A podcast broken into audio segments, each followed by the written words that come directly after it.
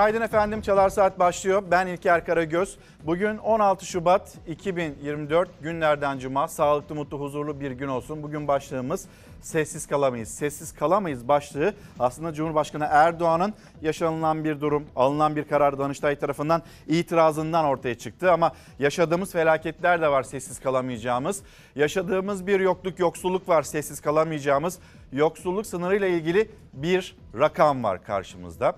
Bütçe açığı rekor seviyelerde daha ilk aydan hepsini konuşacağız. Biz anlatacağız birer birer haberlerimizi. Aynı zamanda e, bu konuda da sessiz kalmayalım dediğiniz konular varsa Instagram'dan da X'ten de bizlere lütfen ulaştırın.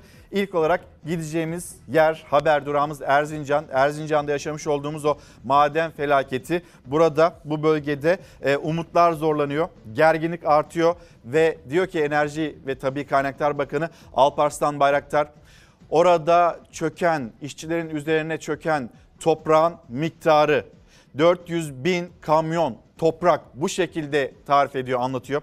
Arama kurtarma ya da arama tarama çalışmaları devam ederken tekrar söyleyelim umutlar zorlanıyor.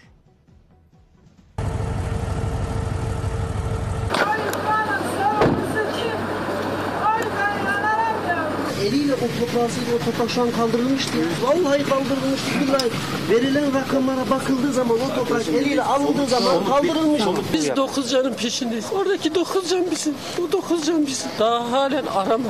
Kurtarma çalışmaları namına hiçbir şey yok. Erzincan İliç'teki altın madeninde meydana gelen facianın 3. günü arama kurtarma çalışmalarında kayıp 9 işçiye ait tek bir ize bile rastlanmadı hala. Maden ocağının kapısında sevdiklerinden bir haber bekleyenler için her geçen saat umutlar azalıyor. Bir kriz masasına oluşturulmadı. Ailelere dair haber verilmedi. Aileler televizyonlarda öğreniyor. Biz muhatap alacağım kimseyi muhatap alamadık. Sayın yani. Bari televizyonda açıklama yaptı. Ben oturup televizyon mu izleyeceğim ya? Binlerce kişi bölgedeki arama kurtarma faaliyetlerine destek veriyor. 339'u arama kurtarma personeli olmak üzere toplam 827 personel görev yapıyor. Burası halen çalışan bir yapı yani heyelan e, tehlikesi halen devam ediyor. 10 milyon metreküplük bir toprak kütlesi. Elimizde bir imkan olsa ve bugün kaldırmaya kalksak en az 400 bin kamyona ihtiyacımız var. Facianın artık 3. günü 9 işçiden hala bir haber alınamadı. Arama çalışmaları devam ediliyor diyor ama ailelerdeki bekleyiş de artık yerini yavaş yavaş acıya bırakmaya başladı. Ankara'dan dorun gelecek diyor. Sanki Ankara şeyin dünyanın üstü. Bu cihaz nereden geliyor? Yeni mi Üretim öteki ucundan mı gelecek sanki? Umudumuzu kaybetmeyiz. Hiçbir zaman umudumuzu kaybetmeyiz ama zamanla yaşıyoruz. 400 tane arkadaşımız gece gündüz şu an oradalar. Bütün AFAD ekibi. Ya oradalar da ne yapılıyor mesela? Biz onu öğrenmek istiyoruz. Oradalar bin kişi orada ama ne yapılıyor? Türkmenanmak istiyoruz ya. metre kazdık. İlk gün 500 metre ileri gittik. Orada demir batırma yok. Derinlikte bir şey. Erzincan valisi bilgilendirme toplantısı yapacağını söyledi ancak aileler işletmeye geldiğinde valiyi karşılarında bulamadı. Endişe yerini öfkeye bıraktı. Ailelerin verilmişse vali beyimiz buradalar. Yapmış olduğu bir şey var lütfetsinler.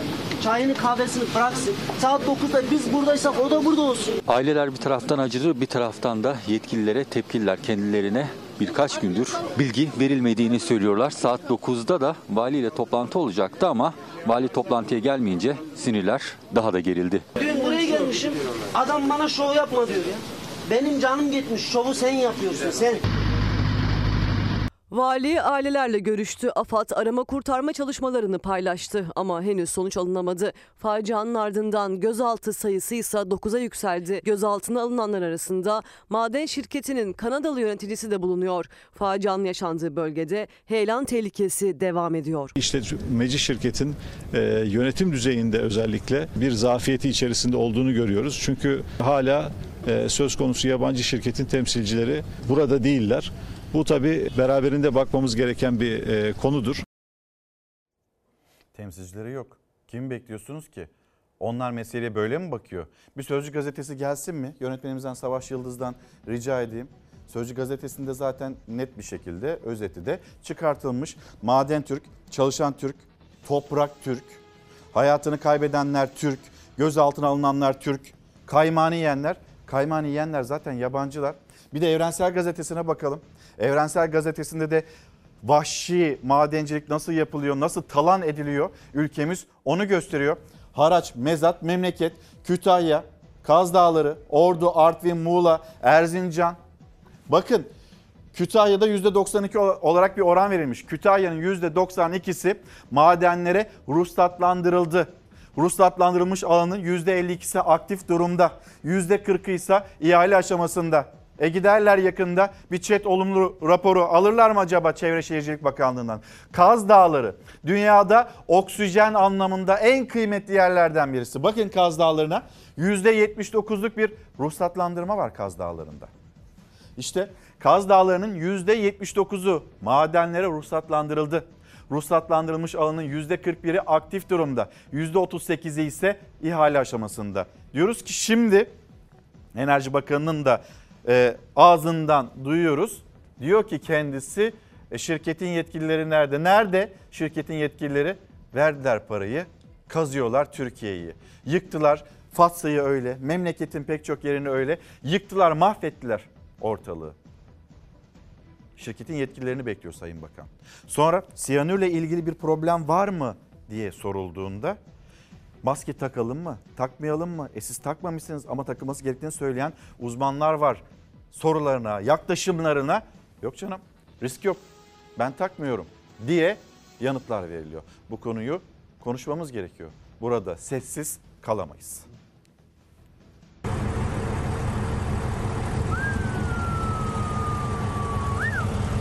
Hiçbir endişe edilecek süreç söz konusu değildir.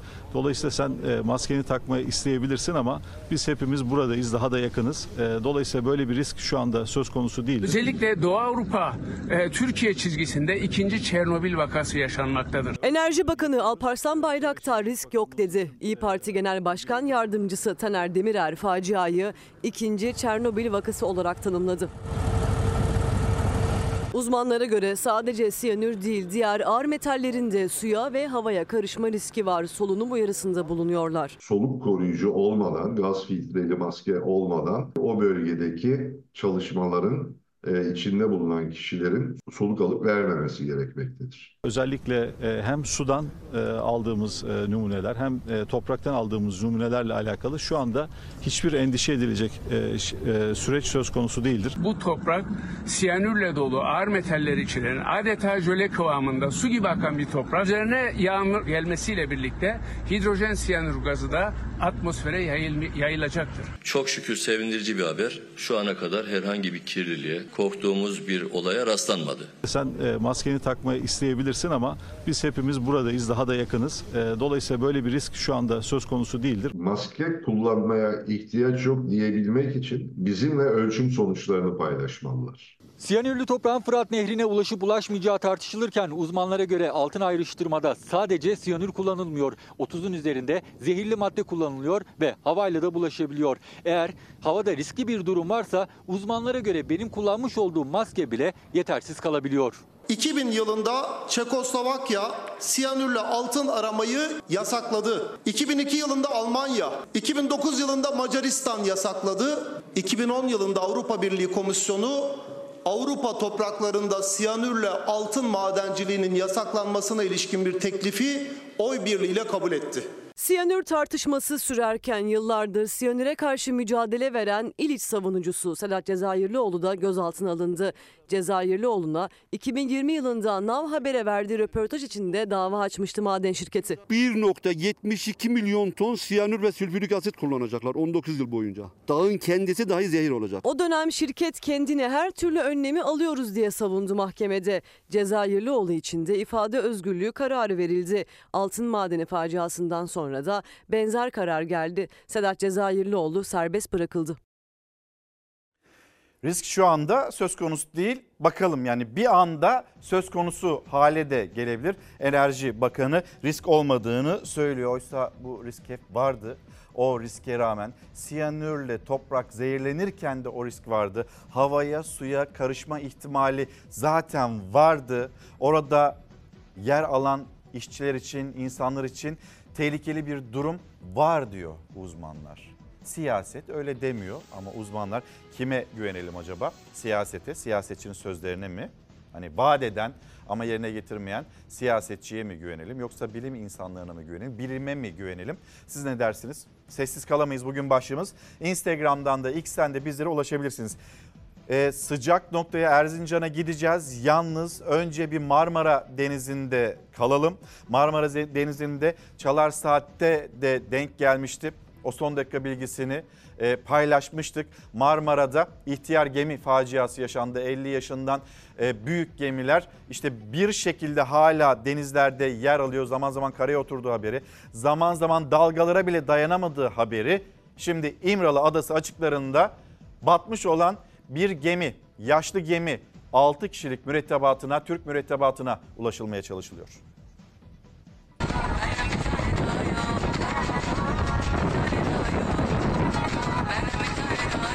Marmara Denizi'nde İmralı açıklarında mermer yüklü kargo gemisi battı. Batan gemi 51 metre derinlikte bulundu. Gemideki 6 kişilik mürettebat aranıyor. Batuhan A isimli kuru yük gemisi Balıkesir'in Marmara Adası'ndan Gemlik ilçesine 1200 ton mermer götürüyordu. Kuru yük gemisi fırtınaya yakalandı. Sabah 6.32'de acil durum sinyali bildirdi gemi. Saat 7.12'de ise sinyal kesildi. 69 metrelik geminin ağır hava koşulları nedeniyle battığı anlaşıldı. Sahil güvenlik ekipleri gemiye ait boş can salıyla boş can simidini buldu. Çalışmalar bu alanda yoğunlaştı. Gemiden geriye kalan malzemeler sahile vurdu. Ekipler tarafından çıkarılan can yelekleri, ayakkabı, urgan ve varil jandarmaya teslim edildi. Batan gemiye ait olduğu belirlenen enkaz sonar cihazıyla görüntülendi. Bu sabah Marmara Denizi'nde Bursa Karacabey açıklarında batan Batuhan A isimli gemi için başlatılan arama kurtarma faaliyetlerine Sahil Güvenlik Komutanlığı uçakları da eşlik ediyor. İçişleri Bakanı Ali Yerlikaya Sahil Güvenlik Komutanlığı'nın arama kurtarma çalışmalarına katılan uçaklarının görüntüsünü paylaştı. Batuhan A adlı geminin Marmara Adası'ndaki Badalan Limanı'ndan ayrılmadan önce son görüntüleri de ortaya çıktı. Kaptan Hasan Mehmet Uyanık, baş mühendis makinist Murat Çalışkan, usta gemici ve geminin sahibi olan Murat Altıntaş, aşçı Zeynep Kılınç, makine stajyeri Ahmet Ata ve yağcı olarak görev yapan Doğuşcan Yaylak'tan hala haber yok. Gemicileri arama çalışmaları sürerken ailelerin ise oluşturulan kriz merkezinde umutlu bekleyişi sürüyor. Doğuşan Yaylak'ın sosyal medya üzerinden paylaştığı görüntüsü de ortaya çıktı. Kolay gelsin. Hava koşulları nedeniyle ekipler zorluk yaşasa da arama kurtarma çalışmaları devam ediyor. Bu sabahta bir dokunup bin ah işittiğiniz bir başlığımız var. Sessiz kalamayız başlığı altında konuşuyoruz. Kademeli emeklilikte beklentileri olan milyonlar var. Onlar sessiz kalamayız diyor. Birazdan mesajlarını okuyacağım. Uzman çavuşlarımız, gazilerimiz ama gazi sayılmayan gazilerimiz, dul ve yetim aileyle geçinmeye çalışanlar, emeklilerimiz, asgari ücretliler, yoksulluk sınırının altında ezilen milyonlar, çok sayıda mesaj geliyor. Hep birlikte konuşacağız. Instagram ve e, X hesabımız yine ekranda. Şimdi bir de memlekette meydana gelmiş olan trafik kazaları, can kayıpları. Yaralılar arasında durumu kritik olanlar vardı Yozgat'ta. Meydana gelen kazada ağır yaralı 4 kişiden ikisi yaşama tutunamadı. Kayseri Yozgat Karayolu'nda Battalköy mevkiinde yolcu otobüsü hız nedeniyle yoldan çıktı. 19 yolcu yaralandı kazada. Dört yolcunun durumu kritikti. Dindar Kelsaka ve Melda Yavuz hastanede yaşamını yitirdi. Yaralıların tedavisi sürerken kazayla ilgili soruşturma devam ediyor. Ayvalık'ta fabrika işçilerini taşıyan servis tırla çarpıştı. Servisin içindeki 9 kişi yaralandı. Balıkesir'in Ayvalık ilçesinde İzmir Karayolu'nda meydana geldi kaza. Ayvalık istikametine doğru dönüş yapan tır seyir halindeki servisle çarpıştı. Servisin içindeki 9 kişi yaralandı. Yaralıları olay yerinde ilk müdahale yapıldı. Hastaneye kaldırılan 3 işçinin durumu kritik. İstanbul Kartal'da ise bir otomobil yolun karşısına geçmek üzereyken seyir halindeki araçla çarpıştı. Karşıya geçmek için hamle yapan otomobil çarpışmanın etkisiyle savruldu. Sürücü Ayhan Yaprak kaldırıldığı hastanede yitirdi yaşamını. Diğer aracın sürücüsü gözaltına alındı ve kazayla ilgili inceleme başlatıldı. Kaza sırasında kafatasımda, çenemde, bacağımda ve kulak kemiklerimde kırıklar meydana geldi. Adı Cihan Bağcı, Aikido eğitmeni. Taksiden indiği sırada kaldırımdayken alkollü sürücünün aracının altında kaldı. Ağır yaralı yerde yatan Bağcı'ya çarpan sürücü bir de aracından inip eğitmeni yerde sürükledi. Trafik terörü mağdurlarından birisiyim. Yaklaşık bir ay önce kaldırımdayken alkollü bir şoförün aracıyla beni ezmesi sonucu tüm yaşantım değişti. Edirne Kapı Şehitliği'nde meydana geldi kaza. Kaldırımda kanlar içinde kalan Cihan Bağcı'ya çarpan sürücü alkollüydü. Bir de yaralının yerini değiştirmeye çalışınca sağlığına çok büyük hasar verdi. Bana çarpan sürücü beni ben kan kaybı yaşarken ve bilincim kapalıyken bulunduğum yerden başka bir noktaya taşımaya çalışmış. Hem yaşamımı ikinci kez tehlikeye atmış hem de emniyet güçlerini yanıltıcı davranışta bulunmuştur. 4 gün yoğun bakımda kaldı Cihan Bağcı 25 gün hastanede tedavi gördü. Sürücü tutuklanmadı. Aikido eğitmeni Bağcı şu an felçli ve iş göremez raporu var. Adaletin yerini bulması için sonuna kadar mücadele edeceğini söylüyor. Siz gidin çarpın. Ondan sonra inin araçtan. Yerini değiştirin. Yani kaza mahallini değiştirmeye çalışın. Kendi üzerinizdeki suçu atmaya çalışın.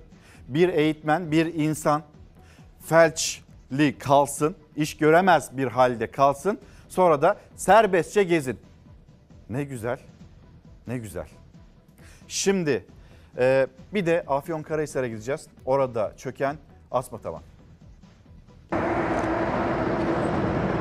Ünlü zincir restoranın tavanı çöktü. Üstelik de müşteriler içeride yemek yerken onlarca kişi ölümden döndü, 11 kişi yaralandı. Müşterilere kabusu yaşatan tavan çökmesi, Türkiye'de çok sayıda şubesi bulunan bir restoranın Afyonkarahisar İzmir Karayolu Akören beldesi girişindeki şubesinde saat 17.30 sularında yaşandı. Restoranın asma tavanı aniden çöktü. Bazı müşteriler tavan parçalarının altında kaldı. Restoranı harabeye çeviren olayda 7'si hafif olmak üzere 11 kişi yaralandı. Yaralılar olay yerine gelen ekiplerce hastaneye kaldırıldı. Yaşanan çökmenin ardından zincir restoranın şubesi tamamen kapatıldı. Olayla ilgili inceleme başlatıldı. Sessiz kalamayız yokluğa, yoksulluğa, yoksulluk sınırının nerelere vardığını göreceksiniz. Kaç asgari ücret ettiğini birazdan göreceksiniz. Yalnız e, nasıl bir ekonomi gazetesi ve bir ilk sayfasına bakalım hep birlikte. Faiz gideri 2,5 katına ulaştı. Sadece bir ayda bütçe açığı ile ilgili bir haberimiz var. İnanamayacaksınız. O bütçe açığı neden kaynaklandı? Biz buraya nereden geldik? Bunun sorumluları nerede? Sorumlusu zaten yok, bulunamıyor. İşte buyurun bütçeden faiz ödemeleri Ocak'ta %467, %467 artarak 120 milyar liranın üzerine çıktı. Nas var sana bana ne oluyor denilirken buyurun faiz ödemeleri. Son 12 aydaki faiz giderleri de yüzde 143 artışla 774 milyar lirayı aştı. Geçen senenin bu dönemine göre bir hesap yapıldığında ne kadarlık bir bütçe açığı karşımıza çıkıyor? Sorayım. Hani sormayayım sormayayım diyorum ama sorayım. Hani bütçe babamızın parasını da çok öyle harcamıyoruz diye valilere telkinde bulunmuştu. Hazine ve Maliye Bakanı Mehmet Şimşek. Hadi onlar birazcık kemeri sıkacaklar diyelim. Asıl kemeri kim sıkacak? Bu soruyu size bir sorayım. Bütçe artık dikiş tutmuyor. Daha ilk aydan rekor bir açık verdi. 150 milyar lira. Hazine Bakanlığı verilerine göre vergi gelirlerindeki kat be kat artışa rağmen kasa zorlanıyor. Örtülü ödenekten harcanan 285,5 milyar lira. Kiralama giderlerindeki %131'lik artış faiz harcamaları devletin bütçesinde iki yakanın bir araya gelmesini zorluyor. Geçen senenin aynı dönemine göre bütçedeki açık %357 daha fazla ama aslında faiz sebep enflasyon sonuç teziyle birlikte ekonomistlere göre böyle olacağı belliydi. Ekonomi o gün raydan çıktı, faiz de patladı enflasyonda. Şimdi kritik tarih 31 Mart 2024 yani seçim. Zamlar seçime kadar tutulacak 1 Nisan itibariyle kemer sıkmak en çok da daha da zamlanacak hayatla vatandaşa kalacak. Şimdi Erzincan İliç'e döneceğiz. Nav Haber'den Gökhan Mısırlı, Akif Balıkçıoğlu bizleri bekliyor. Gökhan günaydın. Şimdi Sayın Bakan yakındı. Gökhan yani bu şirket ABD Kanada merkezli bu şirket ve yetkilileri yok biz görmedik nerede bunlar diye Sayın Bakan da onları arıyor. Geldiler mi? Ne dersin? İlker Karagöz günaydınlar. Öncelikle maden faciasında dördüncü gün artık e, arama çalışmaları devam ediyor ama hala e, bekleyiş sürüyor. Bir taraftan işçilere ulaşılmaya çalışılıyor. Evet dün basın toplantısında e, Enerji ve Tabii Kaynaklar Bakanı yetkilileri göremedik dedi. Şimdi bizim bulunduğumuz bölge madenin bir girişi. Burada aslında basının bulunduğu e, bir alan, basın merkezinin oluştuğu bir alan. Sonrasında bakanların açıklama yaptığı bir alan. E, tabii bakanlar buraya açıklama yapmak için geliyor. Hani bu bölgeye, bizim bulunduğumuz bölgeye açıklama yapmak için geliyor.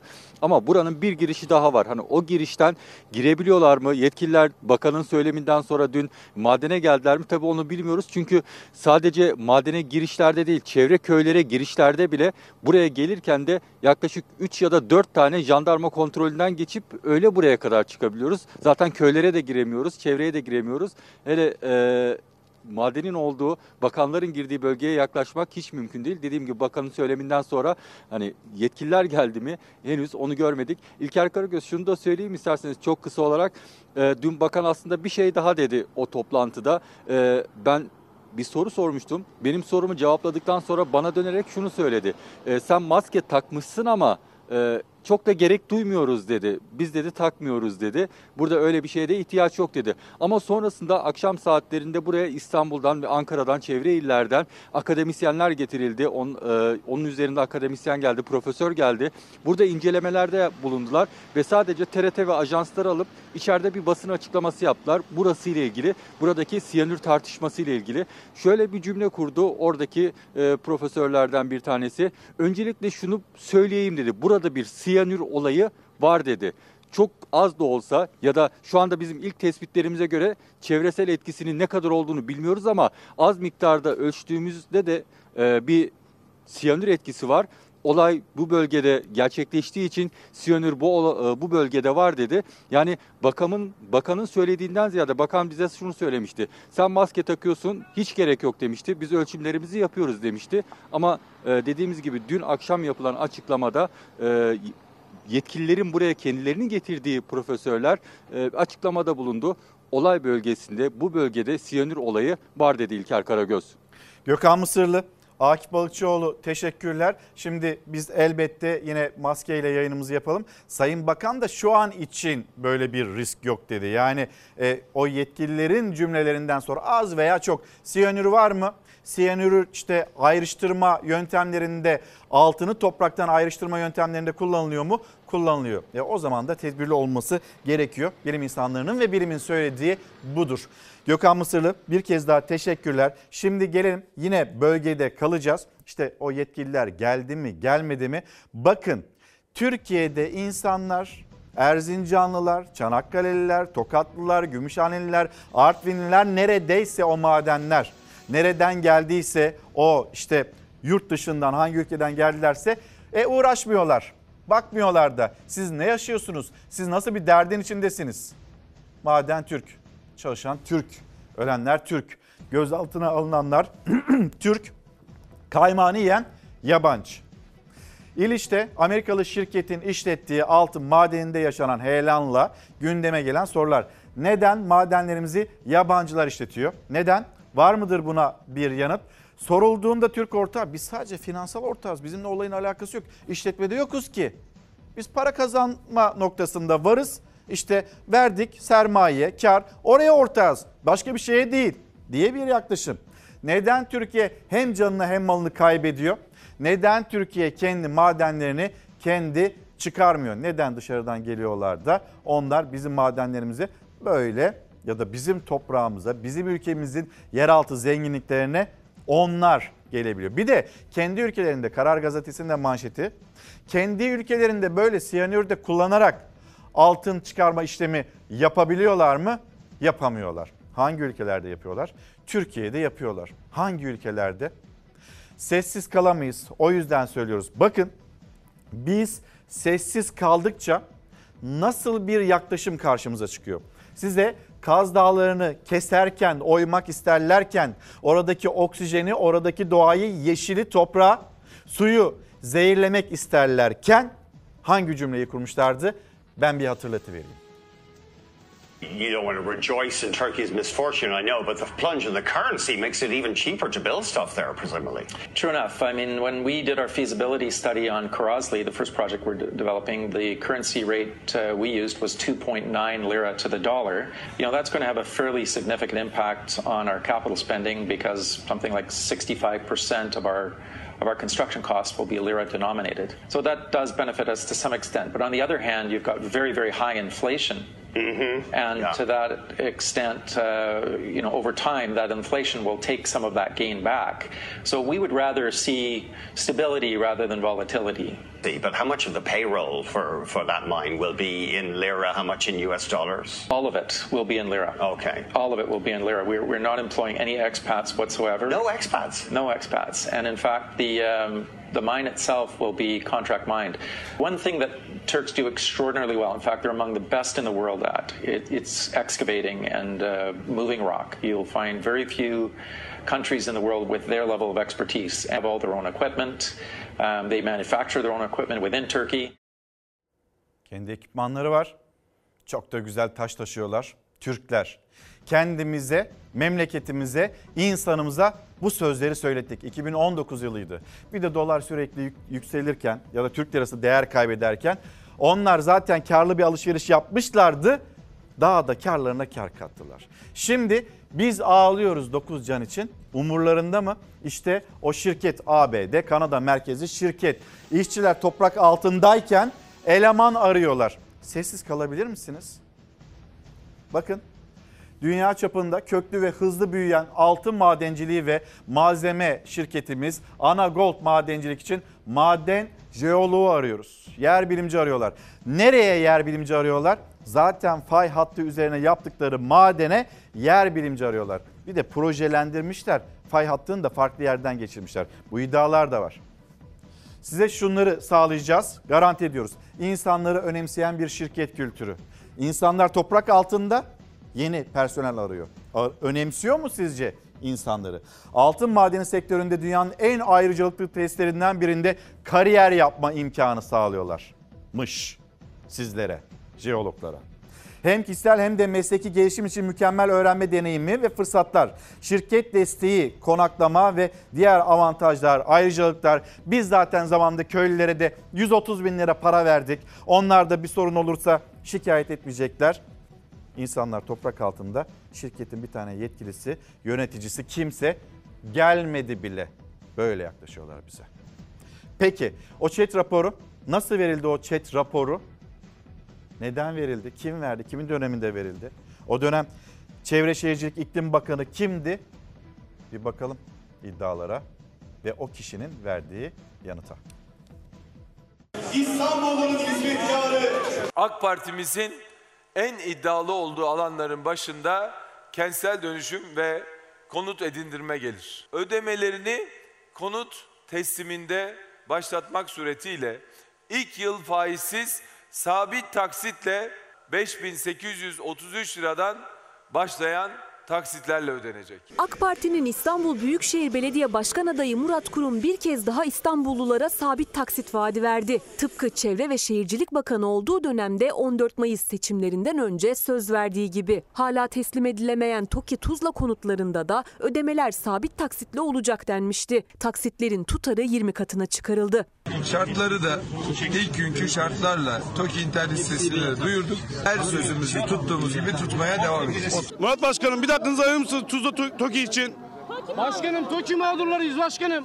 Murat Başkanım TOKİ mağdurluğu için bir dakika dinler misin? 5 yıldır bekliyoruz. Sadece konuşacağız ya. Murat Kurum'la görüşemiyoruz bile. görüşemiyoruz. Böyle Murat Kurum risksiz İstanbul tanıtım toplantısında sıraladı vaatlerini. 600 bin acil dönüştürülmesi gereken 1,5 milyon riskli yapının bulunduğu İstanbul'da depreme karşı nasıl hazırlanılacağını anlattı. İlk 5 yılda depreme dayanıklı 650 bin konut yapılacak dedi kurum. Binlerce kişinin hayatını kaybettiği geçmiş depremlerle bakanlığı döneminde gerçekleşen, sonrasında ise imar afları ve denetlenmeyen depreme dayanıksız binaların tartışıldığı 6 Şubat depremlerini örnek gösterdi. 17 Ağustos'ta Büyük Marmara depreminde 99'da Düzce'de 2011'de Van'da tekrar sarsıldık. İşte asrın felaketi. Dünya tarihinde böyle bir yıkım görülmemiştir. Olası bir İstanbul depremi bir milli güvenlik sorunu olacaktır. Murat Kurum depreme hazırlık ve kentsel dönüşüm üzerinden rakibi Ekrem İmamoğlu'na yüklendi. Deprem konusunda tek bildikleri şey çalıştay ve toplantı yapmak olan mevcut İBB yönetimi deprem seferberliği ilan ediyoruz dediler. Ortada eserleri yok. İstanbul'u 5 yılda depreme hazırlarız dediler. Tek bir hazırlıkları yok. Eski Çevre ve Şehircilik Bakanı Yeni İstanbul Büyükşehir Belediye Başkan adayı kurum, mevcut İstanbul Büyükşehir Belediyesi yönetimini deprem bölgesine konut yapmamakla suçladı. Ya sen Büyükşehir Belediyesi'sin. Bütçen birçok bakanlıktan büyük. Bütçenin bir kısmıyla gitsen deprem bölgesinde 500 konut yapsan, 1000 konut yapsan ne olurdu ya? Şimdi doğa için de risksiz denilen yer Erzincan ilçe dönelim. Orada işte çıkartıldı, kenara konuldu toprak çıkartıldı. Siyanür e, ayrıştırma yöntemi de kullanıldı. Konuldu, konuldu, konuldu. 400 bin kamyonluk toprağın kayma ihtimalini hesaplayamayanlar, doğa içinde tehlikesi yok diyenler İstanbul'daki riski hatırlatıyor. Aman diyor, dikkat diyor, beka diyor. Onu hatırlatıyor. Şimdi molaya gideceğiz. Molaya giderken de Galatasaray'ı tebrik ederek gidelim. Galatasaray e, Avrupa Ligi son 16 rövanşını Çekya'ya bıraktı ve zafere de 90 artı 1'de ulaştı.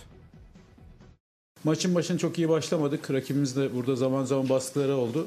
Ee, devamında bunu doğru bir şekilde kırdık. Hem pas trafiğimiz hem e, orta sahadaki hareketliliğimiz. İki kırmızı kart, 5 gol. UEFA Avrupa Ligi maçında heyecan doruktaydı. Galatasaray Avrupa sahnesinden bir kez daha mutlu sonla ayrıldı. Sparta Pırağı 3-2 yendi. İkinci yarının başı duran top sonrası çok erken bir gol yedik.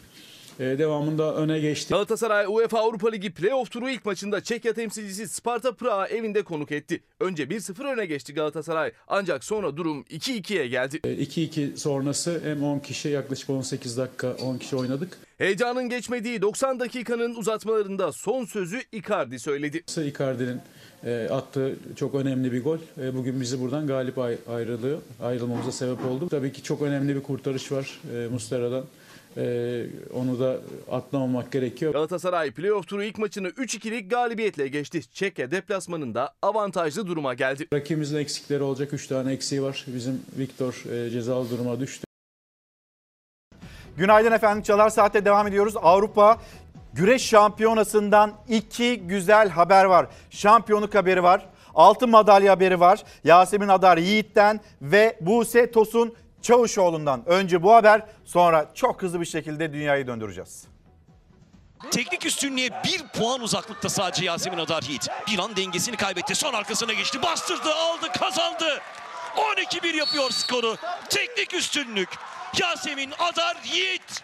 Avrupa şampiyonu.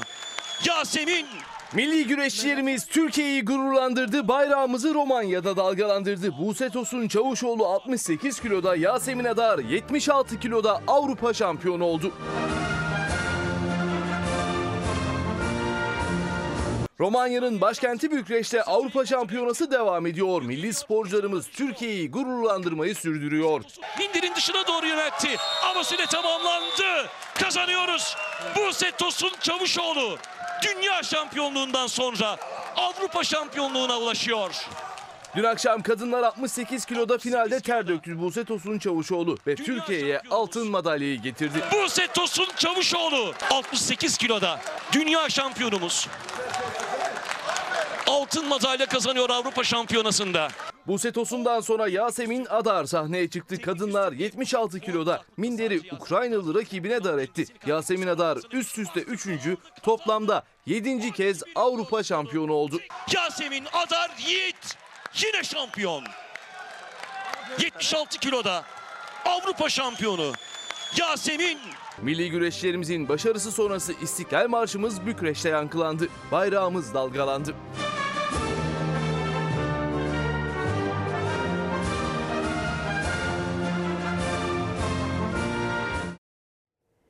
Gurur verici. Tebrik ediyoruz. Ve Çalar Saat Bülten sorumlusu Zafer Söken yanımızda. Şimdi dünya notları. Zafer. Az önce de bahsettiğim bir gururumuz daha vardı. Galatasaray'da UEFA Avrupa Ligi'nde e, ilk galibiyetini kazandı. Playoff turu ilk maçında Çekya temsilcisine karşı.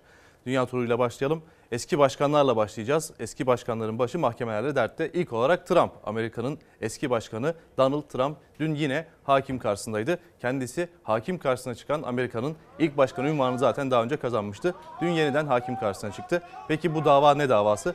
Bu dava Trump'ın 2016 seçim kampanyası sırasında daha önceden e, kendisiyle ilişkisi olduğu öne sürülen bir kadına, yetişkin film yıldızına e, sus payı verdiğine dair yürütülen bir dava. Önce 130 bin dolar ardından 420 bin dolar bir sus payı bu ilişki ortaya çıkmasın diye sus payı verdiği iddia edilmişti. Jüri Trump yargılansın e, kararı vermişti ve Trump yargılanmaya başlayacak. Ön duruşma yapıldı. Dava tam olarak da 25 Mart'ta başlayacak, 6 haftada sürecek.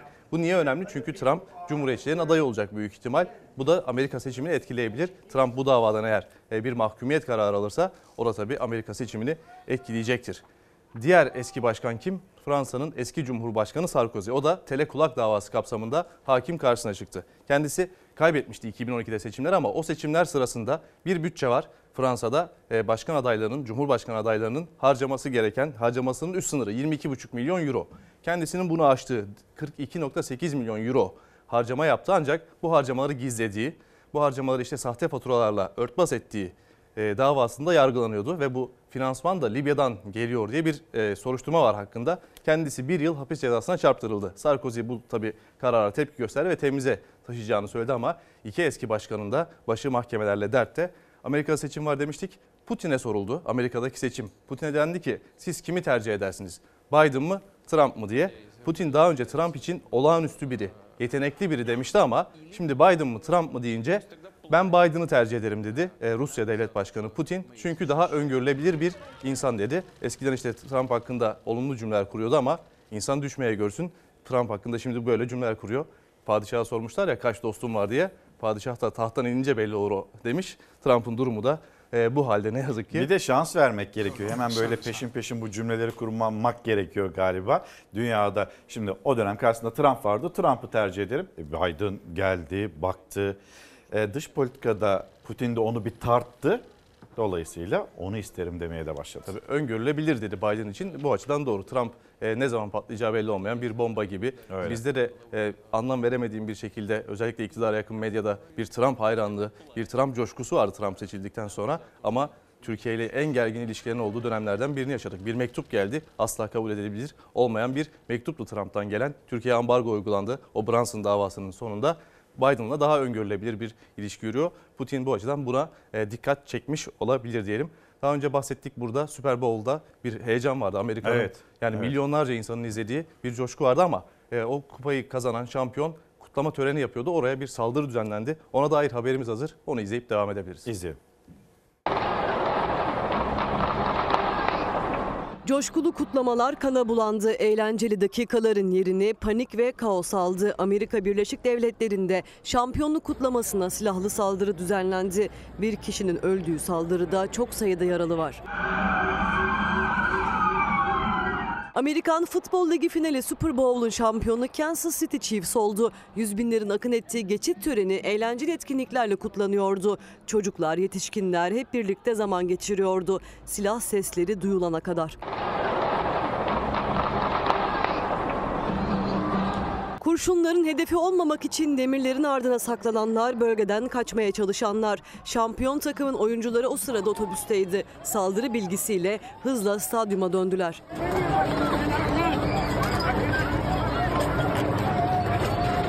Kurşunların hedefi olan bir kişi öldü saldırıda 8'i çocuk 22 kişi yaralandı 7 kişinin durumuysa kritik. Polis saldırıyı gerçekleştirenlerden ikisini yakalayarak gözaltına aldı. Olayla ilgili soruşturma devam ediyor. Yine Amerika Birleşik Devletleri'nde kalalım ve oradaki bir an, çarpıcı bir an.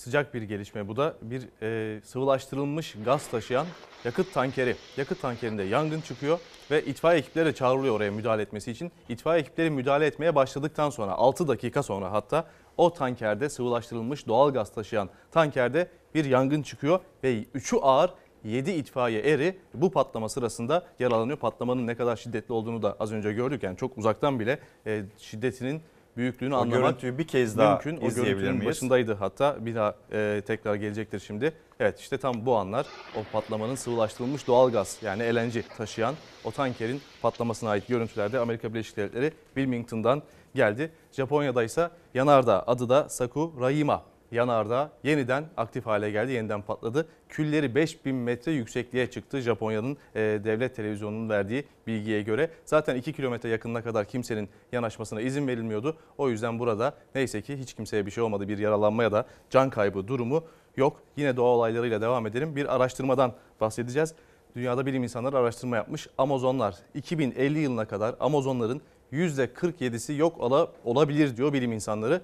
Amazonlar bizi ne kadar ilgilendirir diye düşünmesin kimse. Amazonlar için dünyanın akciğerleri deniyor. Eğer dünyanın akciğerlerinin yarısı tahrip olursa 2050 yılına kadar yarısı giderse iklim felaketlerini ne yazık ki yaşamaya devam edebiliriz. Orada çıkan yangınlar, bilinçsiz ağaç kesimleri ve kuraklık o Amazon ormanlarını işte yarısını yok etmeyle karşı karşıyaymış 2050 yılına kadar. Yine iklim demişken Rusya'dan da e, şiddetli rüzgarın getirdiği ardından yaşanan bir kazanın görüntüsü bu. Aslında bir kıl payı kurtuluşun görüntüsü. İşte bir kadın aracına bindi. O tam aracına bindi 2 saniye sonra çatı rüzgarın etkisiyle birlikte o bulunduğu binanın hemen yanındaki çatı bu şekilde arabanın üzerine düşüyor. Neyse ki kadın şanslıymış. İki kişi yani iki kişi yaralanmış bu arada kadınla birlikte ama hastaneye gidecek kadar da yaralanmamışlar. Hemen orada ufak sıyrıklarla bu kazayı atlatmışlar. Çiftçiler diyelim yine dünyadaki çiftçilerin haberini e, aylardır burada gündeme getiriyoruz. İspanya'da da çiftçiler sokaklardaydı. Onun da haberi hazır.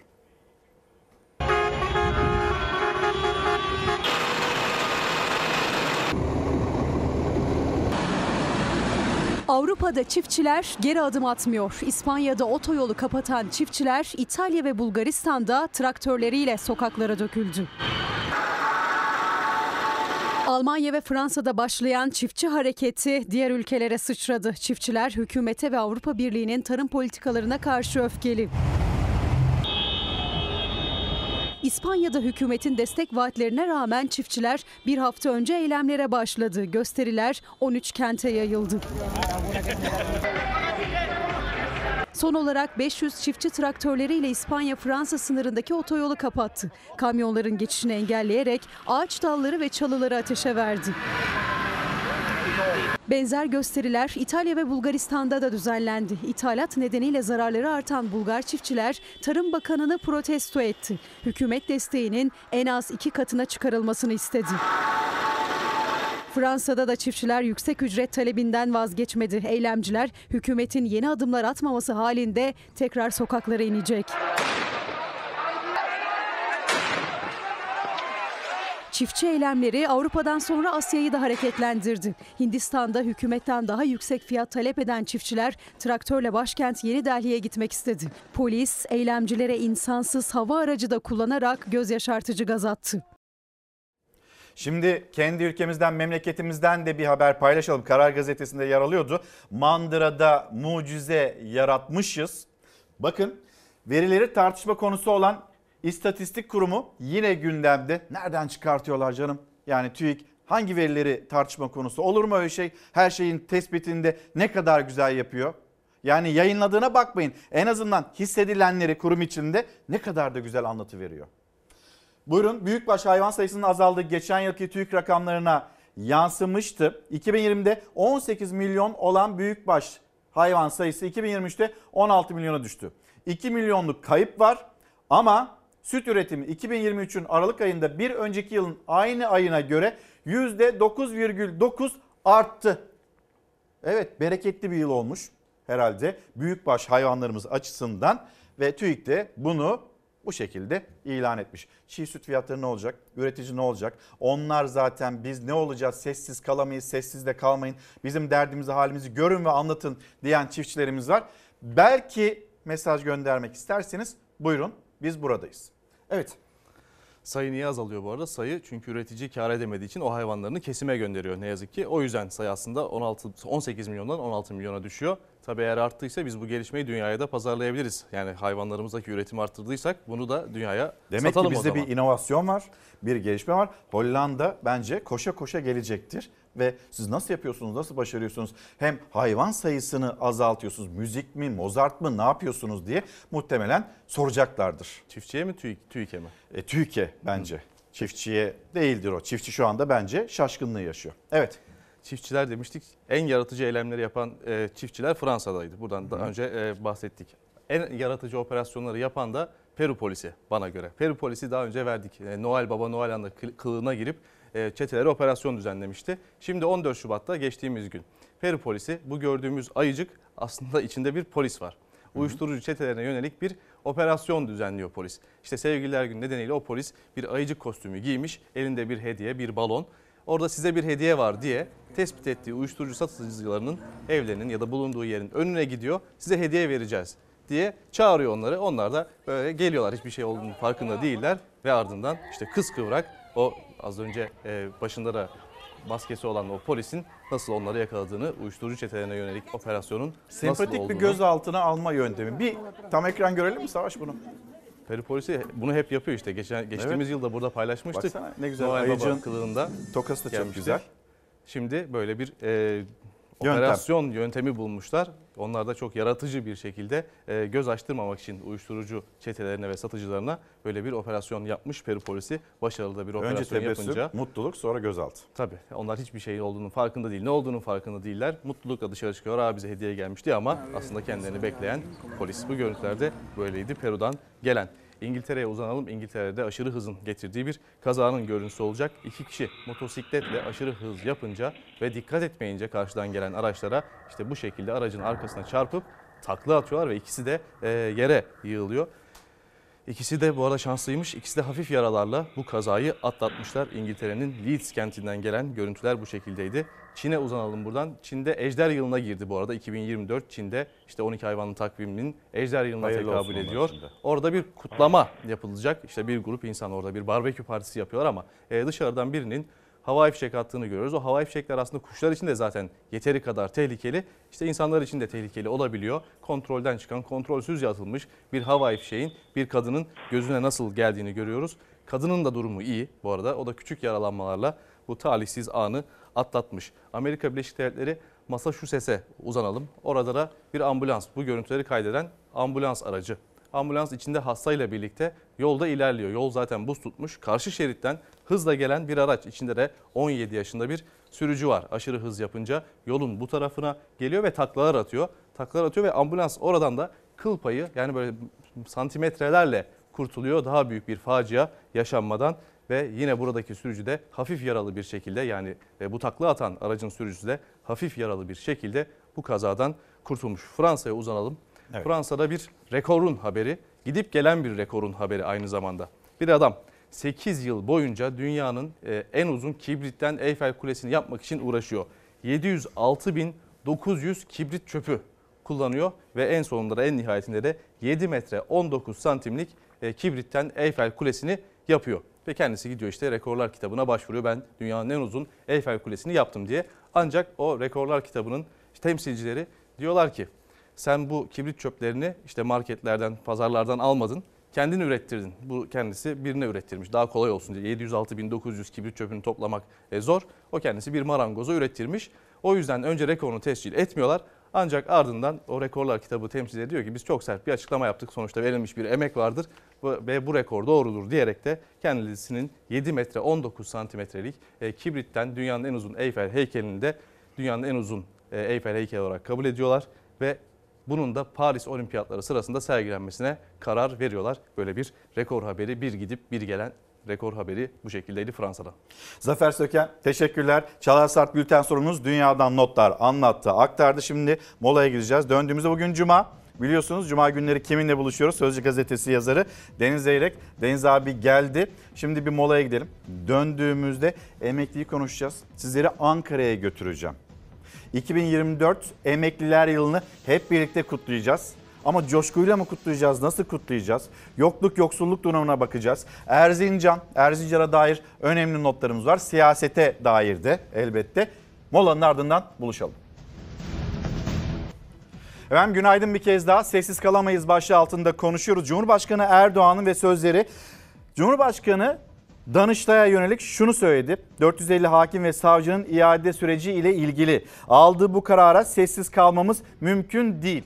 Nasıl ki Anayasa Mahkemesi'nin aldığı bazı garip kararlarda Cumhur İttifakı olarak sessiz kalmıyorsak bunda da sessiz kalamayız. Şimdi bu konuyu konuşacağız birlikte. Birazdan e, Deniz Zeyrek de gelecek ama hepsinden çok Erzincan'da yaşadığımız felaketi. Sonra e, sokaklarda, çarşı pazarda o fiyatlar, o etiketler bunları da konuşacağız. Birazdan Ankara'ya döneceğiz. O görüntüyü paylaşabiliyor muyuz? Acaba yönetmenimiz Hilal'den ben bir rica edeyim. İşte bakın Ankara, Ankara'da Et ve Süt Kurumu'nun önü burası. Emeklerimiz 2024 yılı emeklilerin yılı olacak denildi Cumhurbaşkanı Erdoğan tarafından. Bakıyorsunuz herkese vaatlerde bulunuluyor. Yani Ankara'da, İstanbul'da, İzmir'de bulunan vaatler özellikle emeklilere yönelik olarak. İşte buyurun emekliler, emeklilerin hali saatler 9.21'i gösterirken Ankara'da Ulus'ta Et ve Süt Kurumu'nun önünde insanlar, emekliler böyle yemekleri et koksun diye ya da etin esansı yemeğe, sebze yemeğine bulaşabilsin diye işte uygun fiyattan et alabilmek için kuyruktalar. Birazdan bu kuyruğa gideceğiz. Fakat önce memleket havası. Sıraya sıraya abi bir araba mahsul kalmıştır. Yurdun doğusunda etkili olan sağanak yağış sel ve taşkınlara neden oldu. Şanlıurfa Siverek'te aralıklı devam eden sağanak nedeniyle Çoban Deresi taştı. İlçe merkezinde birçok evi su bastı, cadde ve sokaklar göle döndü. Bir motosiklet sürücüsü sel suları içinde kaldı. Caddelerde kapanan mazgalları vatandaşlar kendi imkanlarıyla açarken bir vatandaşsa göle dönen caddede olta atarak yaşananlara tepki gösterdi. Elazığ'da da benzer görüntüler yaşandı. Şiddetli yağmur nedeniyle dereler taşarken meydana gelen sel sebebiyle yollar zarar gördü. Antalya'da geçtiğimiz günlerde iki gün etkili olan sağanak nedeniyle tarihi kale içi surlarında toprak kayması yaşandı. Kayma nedeniyle bir işletme adeta havada asılı kaldı. Hakkari Yüksekova haftalardır karla mücadele ediyor. Yüksekliği 5 metreye aşan kar tünelleri arasında yol açma ve genişletme çalışmaları aralıksız sürüyor. Tunceli'de yoğun kar nedeniyle 108 köy yolu ulaşıma kapandı. Kapanan köy yollarını açmak için çalışmalar sürerken tır ve kamyon geçişlerine kapatılan Pülümür can kurtaran yolu kontrolü olarak trafiğe açıldı. Kütahya'da yoğun kar ve sis nedeniyle 3 kişi ormanlık alanda mahsur kaldı. Mahsur kalanlar AFAD ekipleri tarafından kurtarıldı. Hafta sonu yurt genelinde parçalı bulutlu bir hava hakim olacak. Cumartesi yağış beklentisi var. Yağışların pazar günü Karadeniz kıyıları, İç Anadolu'nun orta kesimleri, Akdeniz kıyıları ve Güneydoğu Anadolu'da etkili olması bekleniyor. Efendim sizlere söylenen sözler var ya ekonomiyle ilgili düzelteceğiz, yapacağız. Her şey bugünden daha iyi olacak. İşte Nisan Mart'tan iyi olacak, Mayıs Nisan'dan iyi olacak. Ondan sonraki ay zaten hepsinden çok daha iyi olacak. Söylendi söylendi. Bakın biz nereye? Nasıl bir noktaya geldik? Ankara'daki o kuyruk, emeklerin buluştuğu kuyruk, et ve süt kurumunun önündeki bu kuyruk, şu anda ekran karşısında olan izleyicilerimiz, emeklilerimiz sessiz kalamayız bugünkü başlığımız. Bir söyler misiniz kuyrukla ilgili, buradaki emeklerle ilgili, et kuyruğu ile ilgili ne söyleyecekler? Belki geçmiş zamanlardan, seneler öncesinden de bizlere örnek vereceklerdir. O zaman da kuyruklar vardı. Hatta AK Parti iktidarlarında o kuyruklar çok da eleştirilmişti. Bugün kurulan bu kuyruk tanzim satış noktalarıyla başladı aslında. Bugün geldiğimiz yer buna dair iki çift sözünüz var mı? Sessiz kalamam deyip de bize yazıp gönderir misiniz acaba? Şimdi birazdan bu yayını gerçekleştireceğiz. Şimdi yeniden Marmara Denizi'nde kalalım. Marmara Denizi'nde bir istila var. Deniz anası istilası izleyelim. Denizdeki balık türlerinin, büyük balık türlerinin giderek azalması deniz analarının çok aşırı bir şekilde çoğalmasına neden olmuştur. İstilacı deniz anaları Marmara'yı sardı. Popülasyonu Kuruçeşme, Sarıyer ve Beykoz'da artış gösteren deniz analarının sebebi uzmanlara göre aşırı kirlilik ve av baskısı. Acilen önlem alınması gerekiyor. Deniz analarının toplanması, avcılığının yapılması gerekiyor. Aşırı kirliliğin yarattığı müsilajla yıllardır boğuşan Marmara'da istilacı deniz anası tehdidi başladı. En kirli bölgelerde daha yoğun gösteriyorlar kendilerini. Sarıyer, Kuruçeşme ve Beykoz popülasyonda başı çekiyor. Deniz analarının aşırı şekilde artmaları balık yavrularını tüketmelerine neden olmaktadır. 25'ten 40 santime kadar çapları değişen deniz anaları ve kirlilik denizin ekosistemine zarar veriyor. Birçok canlının azalmasına neden oluyor. Aşırı şekildeki meydana gelen kirlilik balıkların üreme ve çoğalmalarını engellemektedir. Aralarında zehirli deniz anaları da bulunuyor. İstilanın sebebi ise sadece kirlilik değil, av baskısı da gerekçelerden biri. Acilen tedbir alınmalı. Marmara Denizi'nin deprem kadar çözüm getirilmesi gereken en önemli sorunlarından bir tanesi de deniz kirliliğidir. Deprem felaketinin ardından Hatay ve Hataylı üretici, narenciye üreticisi. Onların da sesini duyalım. Gördüğünüz gibi tüm ürünler dalında kaldı. İkinci bir depremi yaşıyorlar. Biz o zaman da uyarmıştık. Birinci deprem yaşadı. Yeterli desteği alamadı çiftçi. Dalında kalan narenciye satılamadı. Deprem bölgesinde üretici zor durumda. Geldiğimiz noktada verilmeyen destekleme, daha doğrusu çok az verilen ihracat desteğiyle maalesef çiftçi malını satamadı. Hataylı çiftçilerin yaşadıklarını CHP Genel Başkan Yardımcısı Erhan Adem dile getirdi. İhracat desteği yetmedi. Dalındaki narencinin fiyatı düştükçe düştü. İskenderun'da ise gönüllüler kolları sıvadı. Dalından narenciyeleri bir bir toplayıp depremzedelere dağıttı. Hatay'ın İskenderun ilçesinde dalında limonun fiyatı 25 kuruşun altına düştü. Çiftçi ihracat için destek alamadı. Ürünleri toplayacak işçi de yetersiz. Dışarıdan getirmekte maliyetli. Depremzedelerin sıcak yemek ihtiyacı için kurulan gönül mutfağından gönüllü tam 3500 kişi dalındaki narenciyeleri tek tek topladı, çuvallara koydu. Narenciyeler ihtiyaç sahiplerine konteyner kentte yaşayanlara ulaştırıldı. Kapı kapı ulaştırılmaya da devam ediliyor. Şimdi de tur rehberleri. Bununla ilgili hem Zafer Partisi'nden hem de İlber Ortaylı'dan, İlber Ortaylı hocadan açıklamalar da vardı. Bir bakalım. Rehberlik yasası değiştirilmek isteniyor. Turlara Türk rehber zorunluluğu kaldırılıyormuş. İnanılır gibi değil diyor Ümit Özdağ. Sonra İlber Ortaylı. Onun da uyarıları var. Dün e, İstanbul'da bir tur rehberiyle e, hemen ismini de söyleyeyim paylaşayım. Sude Hanım'la, Sude Yavuz'la karşılaştık. O da çok kızgınız, çok öfkeliyiz dedi. Dert yandı, anlattı nedir tur rehberlerinin yaşadığı problem. Şimdi duyacaksınız. Turist rehberliği meslek kanunu meclis başkanlığına sunulmuş. Bugünlerde de kanunlaşıyor. Bu teklifte ileri sürülen yeni yasaklar ve müeyyideler veya kurumlaşmalar hiçbir şekilde gerçekleşmesi mümkün olmayan, realist olmayan önerilerdir. Nedir peki o karşı çıkılan öneriler? Sude Yavuz bir tur rehberi. Bunun okulunu okumuş bir kişi anlatacak. 4 yıllık Turizm Rehberliği Fakültesinden Anadolu Üniversitesi'nden mezun oldum. Mezun olmuş arkeologlar, sanat tarihçileri veyahut da öğrenci okul turlarında e, eşlik eden öğretmenlerin rehberlik yapılabilmesinin önü açılıyor. Bu bir profesyonellik gerektiren meslek. Ve buna itiraz ediyorsunuz. Ve buna itiraz ediyoruz. Dün komisyondan geçti. Bizler büyük bir hayal kırıklığına uğradık. E, dil bilmeyen, en önemli madde bakın, dil bilmeyen bir insan nasıl ülkesini e, tanıtabilir? Biz, biz 14 bin rehberiz ve yeterliyiz. Sezonda da yeterli geliyoruz. Bizler meslek kanunumuzun korunup dil bilmeyenin, dil sınavını geçmeyenin, bu bölümden mezun olmayan kişilerin asla rehberlik yapmasını istemiyoruz. Bu profesyonellik gerektiren bir meslek. Herkesin yapamayacağı bir meslek. 50 bin kişi, 100 bin kişi rehber olunca ne olacak? Ee, günlük ücretler düşecek. Rehber rehbere kırdıracaklar. Rehberi rehbere kırdıracaklar. Ha, özellikle de müze ve öğren yerlerinde sadece rehbere ihtiyacımız var deniliyor. Nasıl bir şey yani ben şimdi Topkapı Sarayı'na gidip 100 kişi 100 rehber en ucuz rehber benim diye mi bağıracağım yani? beni seçin beni seçin diye acentaları. Rehber bir ülkenin yüzüdür. Bir turist geldiğinde seni Türkiye olarak görür gözün. Böyle bir şey ya bizim değerimizin azaltılmasına karşıyız. Bir son dakika bilgisi var hemen paylaşalım. Milli İstihbarat Teşkilatı'ndan e, nokta operasyonu gerçekleştirildi. MİT PKK PEJAK koordinasyonu üyesi Sorhin Roşilat Kot Fatma Sakana'yı Kamışlı'da nokta operasyonla e, etkisiz hale getirdi.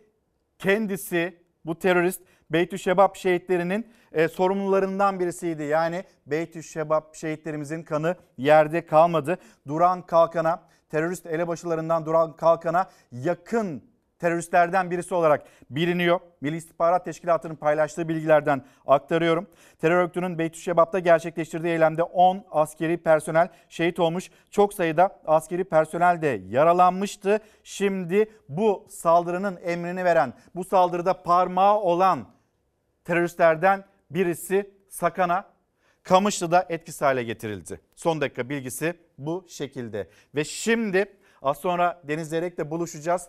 Fakat öncesinde bir Erzincan, Erzincan İliş'te yaşanan o facia.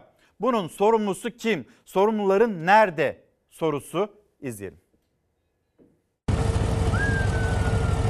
Siz altın çıkaracak şirkete yatırım desteği verip edilen kardan payınızı alıyorsanız orada yapılan her şeyden müşterekken ve müteselsilen sorumlusunuz. Bizim operasyonel sorumluluğumuz yok. Sadece finansal yatırımcıyız. Siz bu işin ortağısınız hem de Türkiye'deki işleri yürüten sizsiniz. O ÇED raporlarını bağlayan, kredileri ayarlayan, devlet dairelerindeki işleri çözen ayak sizsiniz. 9 işçinin toprak altında kaldığı, çevre katliamının yaşandığı Erzincan'ın İliç ilçesindeki altın madeninin Türk ortağı Çalık Holding Yönetim Kurulu Başkanı, Baş Danışmanı Hakkı Akil konuştu. Yaşanan faciadan sorumlu değiliz. Sadece finansal ortağız dedi. Muhalefet facianın siyasi ayağı da var derken İlhan Cihaner isim de verdi. Çalık Holding o dönem CEO'su Berat Albayrak. Anagold madencilik şirketinin %20'si Çalık Holding'in. Amerikalı şirketle ortaklık kurulurken Cumhurbaşkanı Erdoğan'ın damadı Berat Albayrak'ın Çalık Holding'in CEO'su olduğunu hatırlattı İlhan Caner.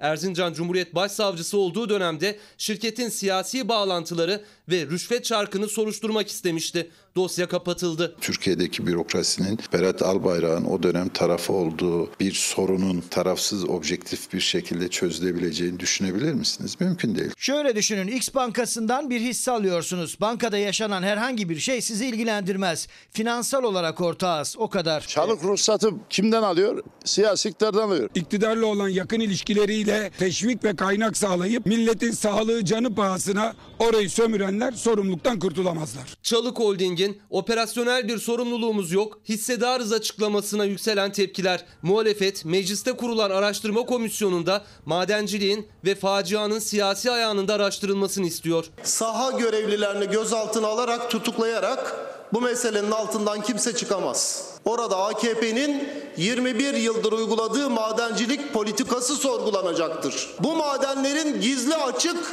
kim ortakları var onlar sorgulanacaktır.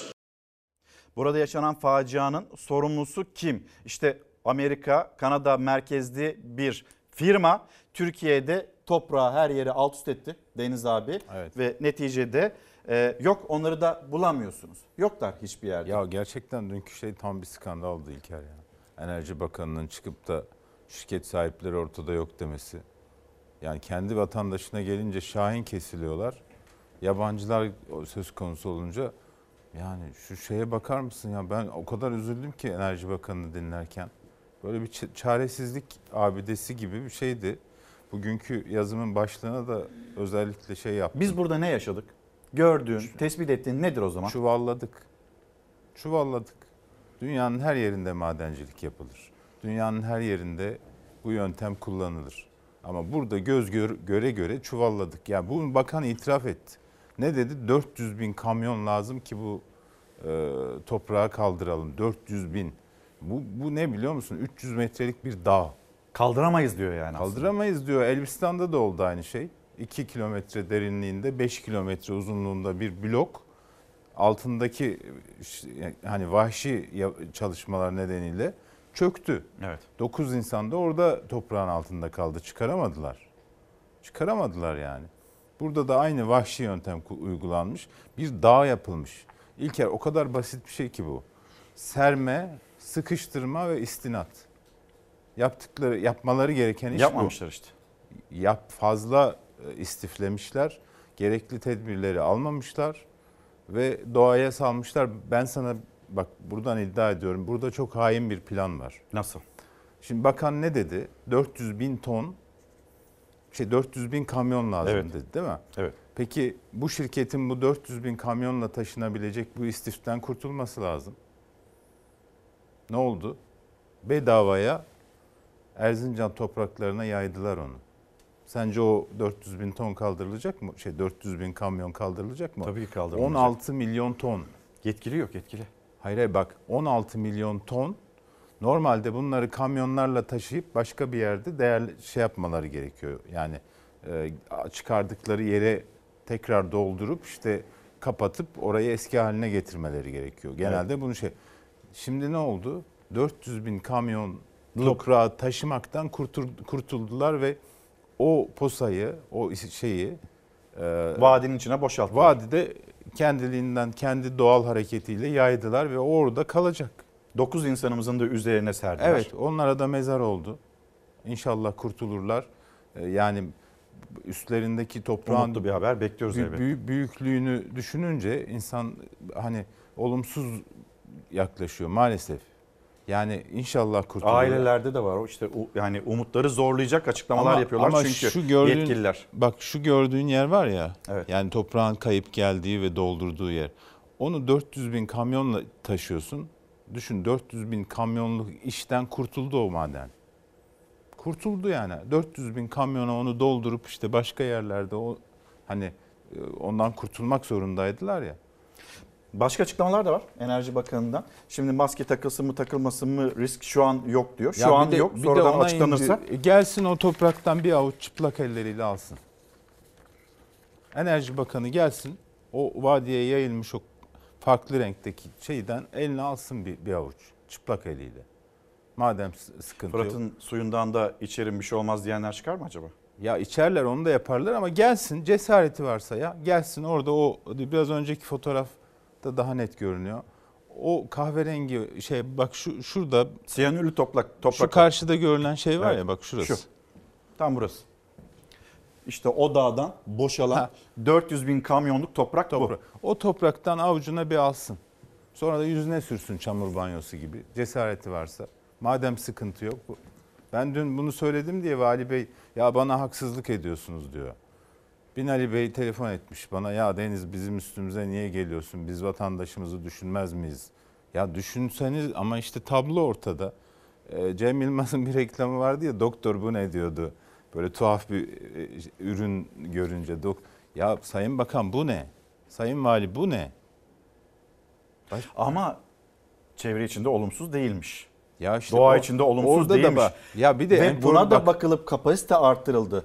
Fazla toprak çıkarttılar diyorsun ya. Arttı, arttı, arttı. Dağın işte bir tarafına serildi. Sonra da insanların üzerine serildi o Tabii. toprak. Ne Bakan Bey kendini temize çıkaracak. Şimdi İstanbul adayı ya aman ona toz konmasın diye uğraşıyorlar. Dezenform, dezenformasyonla mücadele merkezi onunla ilgili haberlerle ilgili açıklama yapmış. Resmen Enerji Bakanlığı'nı satmış. Bak şimdi Murat Kurum aday ya. Evet. Murat Kurum'u kurtarmak için Fatih Dönmez'i satmış dezenformasyonla mücadele merkezi.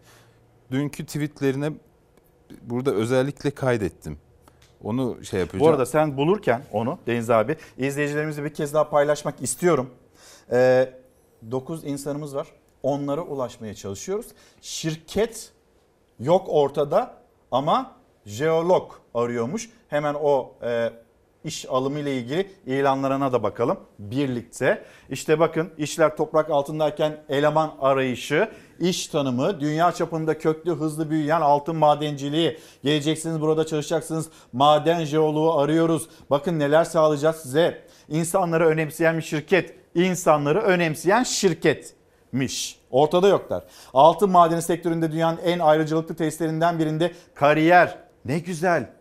Kariyer var, insanı önceliyor. Sosyal konut var, her şey var. Tüm imkanlar var. Siz yeter ki o altını çıkartmakta. Bize yardımcı olun. Köylülerle de konuştuk. Bir problem olduğunda 130 bin liraya da biz anlaştık. 2016 yılında onlar da sıkıntı yaratamayacaklar diye bir açıklama. Evet. Bak dün Dezenformasyonla Mücadele Merkezi'nin yaptığı açıklama. Evet. Diyor ki kapasite artışlarına ÇED sürecinde onay verilmesi mevzuat kapsamında zorunludur. Ancak tek başına yeterli değildir. ÇED kararı sonrası işletmenin bu kapasite artışını hayata geçirebilmesi için ilgili mercilerden gerekli izinleri alması gerekmektedir. İlgili merci? Yani kapasite artırılmasına ÇED raporu verilmesi tek başına bir izin niteliği taşımamaktadır. Hani şey var ya kıp, e, merdi kıptı sirkatin söylerken e, Secat arz ederken sırkatini söylemek. Ha, ha, pardon tam tersi. Ya burada böyle bir şey var. Yani dezenformasyonla mücadele merkezi şeyi e, Murat Kurum'u kurtaracağım derken Enerji Bakanı'na ateşe atıyor. Çünkü Fatih Dönmez şu anda Enerji Bakanı değil. Değil. Herhangi bir yere dokunulmazlığı olan bir milletvekili. Herhangi bir yere talip değil. Evet. Değil mi? Murat Kurum'u temizleyelim, kurtaralım derken Fatih Dönmez'e ateşe atıyorlar. Ya bu kadar ya ben inanamıyorum biliyor musun? Yani burada büyük bir fa bu bu bak bu 10 milyon metreküp diyor ya 16 milyon ton. Hı hı. Ee, Macaristan'da yanlış hatırlamıyorsam 100 bin metreküp benzer bir şey kaymıştı. Kendi mecrasından çıkmıştı. Ee, Çernobil'den sonraki en büyük çevre felaketi diye Avrupa gazeteleri haber yaptı. Düşünebiliyor musun? Bak burada 16 milyon ton toprak var. Orada 100 bin. Dur ben bir şey hatırlatayım sana abi. Şimdi ÇED raporu, kapasite arttırımı, Enerji Bakanlığı, Çevre Bakanlığı hepsinin kapasite yani hepsi burada bir şekilde imza ve yetki sahibi. Bu felaketin e, altına imza atanlardan diyebiliyoruz maalesef. Avrupa'nın çöpü, çöplüğü Mersin'e kimin zamanında oldu acaba Türkiye? Avrupa'nın çöplüğü haline kimin zamanında yoğun bir şekilde geldi Bay, Türkiye? Bay Kemal. Bay Olabilir. Kemal zamanında mı geldi? Evet. Şimdi Yeşil'i savunanlar, Yeşille ilgili yapılacaklarını anlatanlar, risksiz İstanbul diyenlerin zamanında olmuş olabilir mi? Mesela Avrupa'nın çöpü canım. sürekli buraya gelmiş Tabii olabilir canım, mi? İşte e, Yok canım. Zannedersem değildi, Guardian gazetesi, ya tam hatırlamıyorum İngiliz gazetesi. Gitmişler bir tane poşete e, çip takmışlar. GPS Evet. yani global konum bilgisi veren bir cihaz takmışlar. E, o poşet nereden çıktı biliyor musun? Mersin'den. Evet. Ve Mersin'de yani herhangi bir tesiste işlenirken falan değil.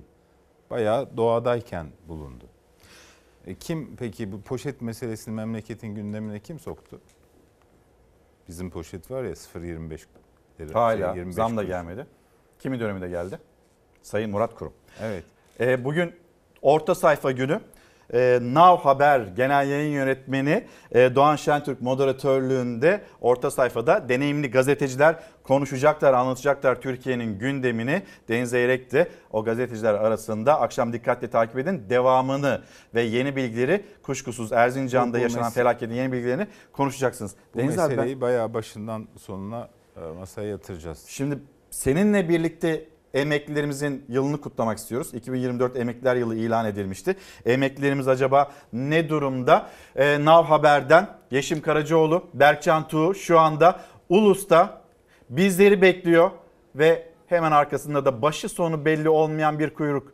Emeklilerimiz orada, büyüklerimiz orada. Neyi bekliyorlar Yeşim?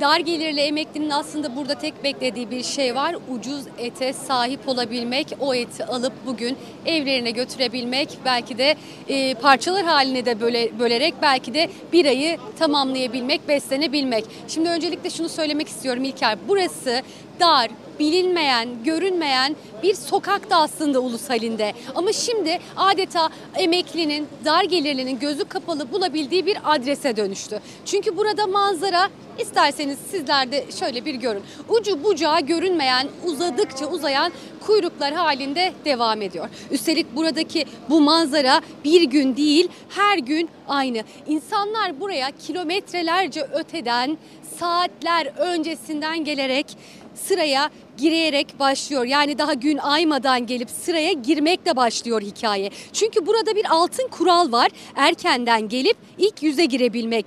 Neden? Çünkü dar gelirli ve özellikle emeklinin öylesine yoğun ki talebi buraya nakledilen etlerin miktarı kapasite yetişmeyince et kalmama riskiyle karşı karşıya kalıyorlar. Tabi bunca emeğin çabanın bir sebebi var o da ucuzluk. Neden? Bugün et süt kurumunda kıyma 229 liradan satılırken halin içerisindeki bir kasapta dahi kıymanın kilogram fiyatı 480 liradan satılıyor. Yani iki katından fazla bir fark var. Kuşbaşının fiyatı et süt kurumunda 259 lira İçerideki bir kasapta 465 liradan satılıyor. Yani fark 206 lira. Hal böyle olunca bu kuyruklar uzadıkça uzuyor. Dediğim gibi çok uzun mesafelerden geliyor vatandaşlar buraya ki bu kuyrukta görmüş olduğunuz onlarca hatta belki de yüzlerce kişinin arasında %99'u emekli diyebiliriz. Bakın ben sabah çok erken saatte buraya geldiğimde sıra tabii ki almış başını gidiyordu. Şimdi daha bir 5-10 dakika öncesinde kapılar açıldı. İnsanlar etlerini almaya başladı. Elmadağ'dan, Altındağ'dan, e, Mamak'tan gelen tüketiciler var ve ilk sorduğumda kaç numaralı sırayı aldınız dediğimde bir numaralı sırayı aldım dedi. Daha girmemişsiniz dedim.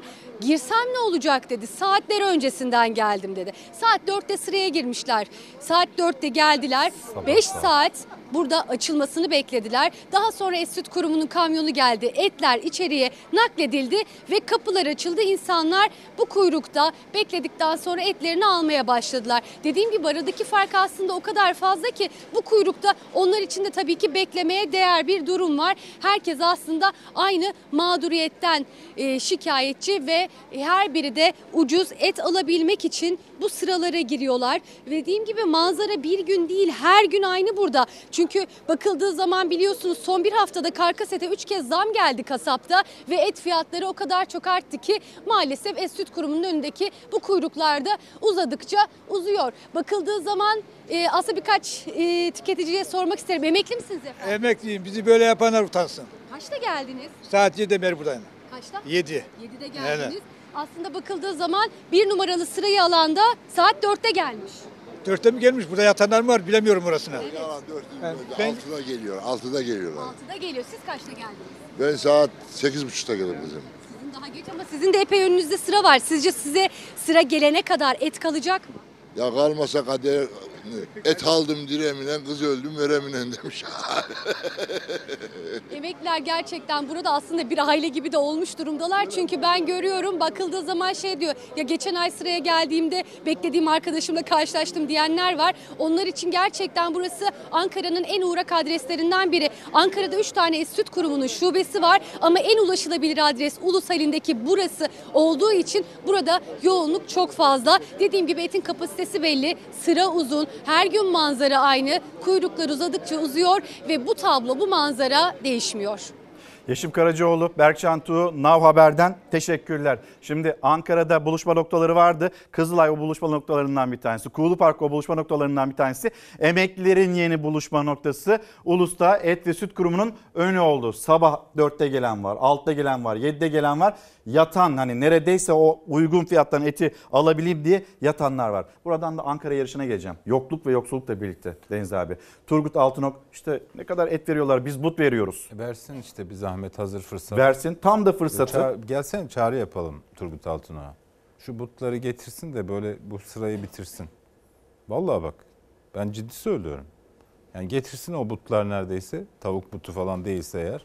Sokakta karşılaştığı bir isim ya da bir emekli ya madem öyle vereceksiniz vermeyi Tabii, vaat tabii. ediyorsunuz. Şu anda siz Keçiören Belediye Başkanı değil misiniz? Neden vermiyorsunuz diye Ona gerek yok. serzenişte İktidar de bulundu. ya. İktidar, İktidar mensubu aynı zamanda. Et, Et Süt Kurumu sizin mensubu olduğunuz iktidarın e, bir bakanına bağlı. Hamza Dağ dedi ki dezavantajlı emeklilerimize, dezavantajlı Dezavant- emeklilerimize Bir de avantajlı emekliler var. Bir de avantajlı emekli. Onlar var. Onlar belli. Onlar etraflarında dezavantajlı olanları da biliyorlar. İşte 2024 emekliler yılı ve durum bu. Ee, Ankara'ya gidelim. Ankara'da Mansur Yavaş ve e, Turgut Altınok arasında ve vatandaşlar arasında bu yaşanan et tartışması birlikte bakalım.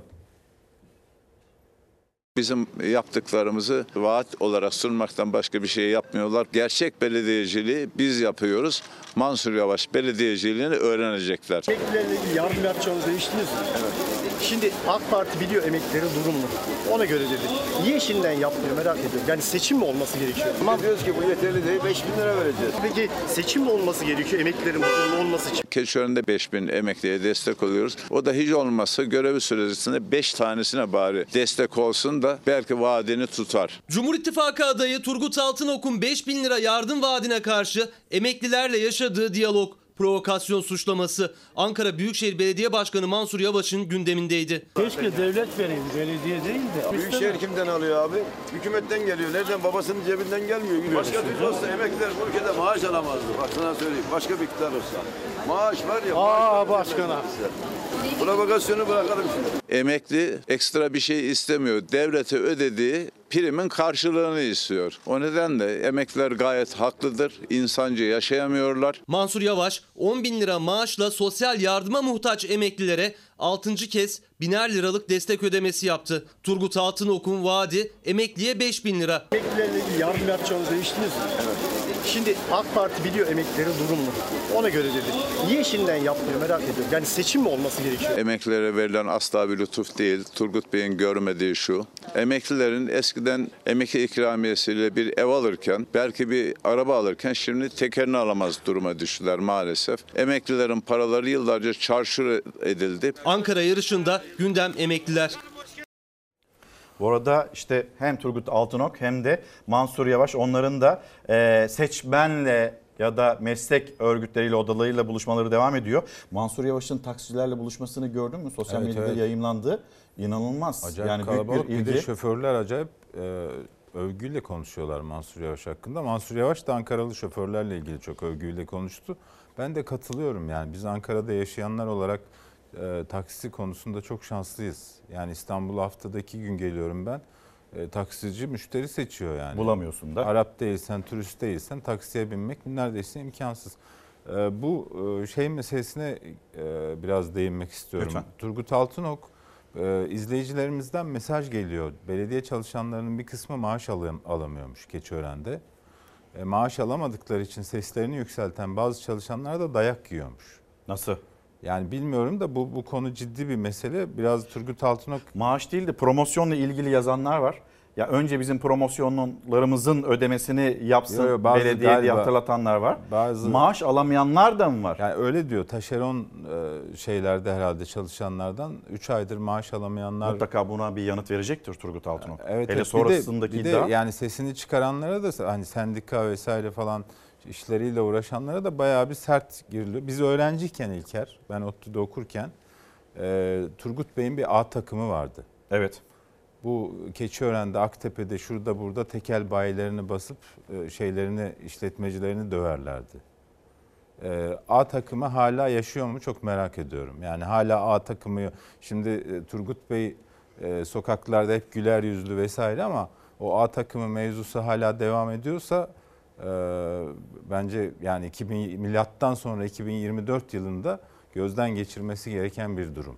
Yani hala belediyede seslerini yükselten işçileri sıkıştıran işte fiziki olarak şey kullanan bir takım varsa bunları da konuşmak lazım. Yani Peki. çünkü beyefendi Turgut Bey şu anda Ankara'yı yönetmeye soyunmuş bir isim.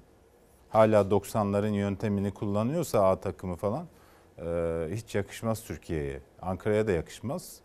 Keçiören'e de yakışmaz yani. Şimdi bununla ilgili bir açıklama yapacaklardır kuşkusuz ama Turgut Altınok'a yakın ekipten yazanlar var şu anda. A takım diye bir şey yok. Deniz Bey'in anlattıkları şehir efsanesidir Şehir diye efsanesi bir yanıt ben veriliyor. bizzat yaşadım. ODTÜ'de öğrenciyken Aktepe'de bizzat onlarla karşı karşıya geldim. O arkadaşın yaşı küçük herhalde. Size yazan arkadaş. Peki şimdi e, o zaman buradan da AK Parti belediyeciliğine bir geçiş yapalım mı? Geçelim. Yani oy varsa hizmet var, oy yoksa ne var? Ama o hareketi yapmayalım. Tabii ki asla. Yani kesinlikle. içinden o adama yapmak gelir ama e, Kimse- bizim terbiyemiz e, el vermez Tabii, buna. Bize Yani yakışmaz. İzleyelim bir e, AK Parti belediyeciliği yaklaşımı ortaya çıkan ya da e, seçmenle paylaşılan sözler sonrasında muhalefetteki tartışması birlikte konuşalım. Sessiz kalamayız. Siyaset herkese hizmet edecek. Ama kendine destek verenlere, iktidar yapanlara daha fazla hizmet edecek. Bu bizim şiarımız. Herkesin bildiği bir günahın ifşası bu. Vatandaş arasında kuracağı ayrımcılığı açıkça bir seçim propagandasına çevirmek. O yoksa hizmet yok tartışmasını bir adım ileri götüren cümleler. Konya'nın Akşehir ilçesinin AK Partili belediye başkanı adayı Yusuf Kahraman bize oy veren daha çok hizmet alacak dedi. Onların tiniyetinde, zihniyetinde, fıtratında bu ayrımcılık olduğu için merkezi yönetimle yerel yönetim el ele vermezse o şehre herhangi bir şey gelmez. Hatay'a geldi mi? Hatay garip kaldı. Hatay masum kaldı. Vicdan sahibi kimsenin bırakın söylemi duymaya tahammül edemeyeceği laflar. Birilerinin cımbızla çektikleri ifadeler üzerinden fitne, fesat, bozgunculuk peşinde koşmalarını milletimizin takdirine havale ediyoruz. Cumhurbaşkanı Erdoğan merkezi yönetimle uyumlu olmadığı için Hatay'a hizmet gelmedi sözlerine gelen tepkiler için cımbızladılar demişti. AK Parti'nin Akşehir Belediye Başkanı da Yusuf Kahraman da o yoksa hizmet yok dedi. Allah kullarının hepsini yaratıyor. Ama cennetine Müslümanları koyuyor. Biz de diyoruz ki siyaset herkese hizmet edecek. Ama kendine destek verenlere, iktidar yapanlara daha fazla hizmet edecek. Bu bizim şiarımız. Biz de beraber yürüyen insanlardan burada ayırırız. Ayrıcalık gösteririz. İlahiyatçı olarak söylüyorum. Bu hadsizlik, dini kendi çerçevesinde kullanma hadsizliği yaygınlaştı. AK Parti siyaseti herhangi bir yerde bir rant varsa onu peşkeş çekmekle başlar. O kadar bunu gizli saklı yaparlar ki normal AK Parti inanan vatandaşlar onu görmez. Karabük'ün MHP'li belediye başkanı Rafet Vergili, Cumhur İttifakı ortağı AK Parti'nin belediyeciliğini rant, peşkeş çekmek olarak tarif etmişti. AK Parti Isparta Yalvaç ilçe başkanı da nemalanma ifadesini kullandı. Bu dönem Yalvacımızın AK Parti belediyeciliğine son veriyoruz. Bundan sonra AK Parti belediyeciliğiyle lemalanmalarına vesile olacağız. Bir dönüm tarlanın fiyatı kaç para? 5 milyon. 200 bin lira şu an. AK Parti Bandırma Belediye Başkan adayı Cemal Öztaylan seçim çalışmasında bir köylüye yaptı bu hareketi. AK Parti Cihanbeyli Belediye Başkanı Mehmet Kale de kendisine yönelik eleştirilere küfürle yanıt verdi. Başka birisi olsa kapıyı kilitler, dir boş geç, kalsın. Neler ya? Neler Abi duyuyoruz? işte Cumhurbaşkanı e, dün şeyi CHP eleştiriyor ya CHP zihniyeti birbirlerine düştüler Evet. falan diye. İşte AK Parti zihniyeti de bu kadar bir tane olsa tesadüf dersin, iki tane olsa tesadüf dersin. Ama yağıyor yani her her küçük yerden bir tane geliyor. O zaman bu bir hizmette yarış değil de neyde yarış oluyor? Ya- Böyle tehdit gibi açıklamalar. Bir de cımbızla çekilmiş hareketler mi bunlar? Sözcü gazetesinde de var. Onu büyütmeyelim Hilal. Onu büyütmeyelim. Sözcü gazetesinde de var. Yani yoksa cımbızla çekilmiş hareketler değil de hakaret değil mi bu? Ne bu? Ya hakaret vatandaşa bakış açısı aynı zamanda. Yani e, Yalvaç'taki tam bir komedi. Nemalanmaktan falan bahsediyor. Yalvaç galiba MHP'nin e, belediyesi. Bir netleştirelim bakalım Öyle ona hemen. Ben Yalvaç'ta MHP kazanmıştı diye biliyorum. Galiba AK Partili şey aday MHP'den almayı kastediyor. Ben çünkü kurduğu cümlelerden hiçbir şey anlamadım. Kim ne diyor? Karıştı orada. evet biraz böyle karışık bir şey. Ee, ama yani öteki de Ama MHP'li bir başkan ve başkan adayı da AK Parti belediyeciliği, AK Parti yönetimiyle ilgili ilginç cümleler kuruyor. ne- Gizli gizli nemalanıyorlar sizin haberiniz yok ey seçmenler diyor. Yani bir işte peşkeş siyasetidir diyor. Ya işte İlginç şimdi açıklamalar. bak Cumhurbaşkanının cımbızlanan sözü şu. Hatay'a hizmet geldi mi diyor. Ondan sonra hayır gelmedi diyor. Hatay garip kaldı diyor. Ya Hatay garip kaldıysa Hatay'ın garip kalmasının birinci sorumlusu ülkenin cumhurbaşkanıdır.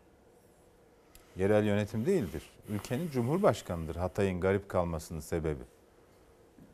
Yani tuhaf olan şey şu. Bak bu koşullar altında işte biraz önce kuyruğu gördün et kuyruğunu. Yani b- insaf ya. 70'li yıllarda ki ülke ekonomisi, savaşlar, darbeler bilmem neler falan şimdi 21 yıldır siz yönetiyorsunuz. Yani öyle değil mi? 22 Evet. yıl oldu yani. Siz yönetiyorsunuz.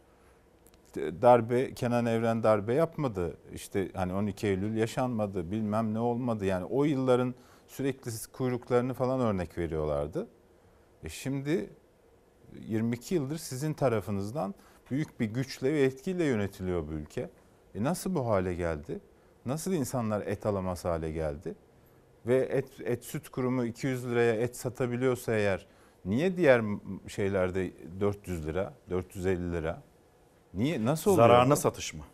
E, O da vatandaşın Yani cebinden ya birisi çıkacak, pay edilecek. Ya birisi astronomik kar ediyor ya da bir tarafta devlet e, Eğer öyleyse niye müfettişler gitmiyor? yani süb- sübvansiyon var demek ki o ucuz eti de bizim verdiğimiz vergilerle sağlıyorlar demek.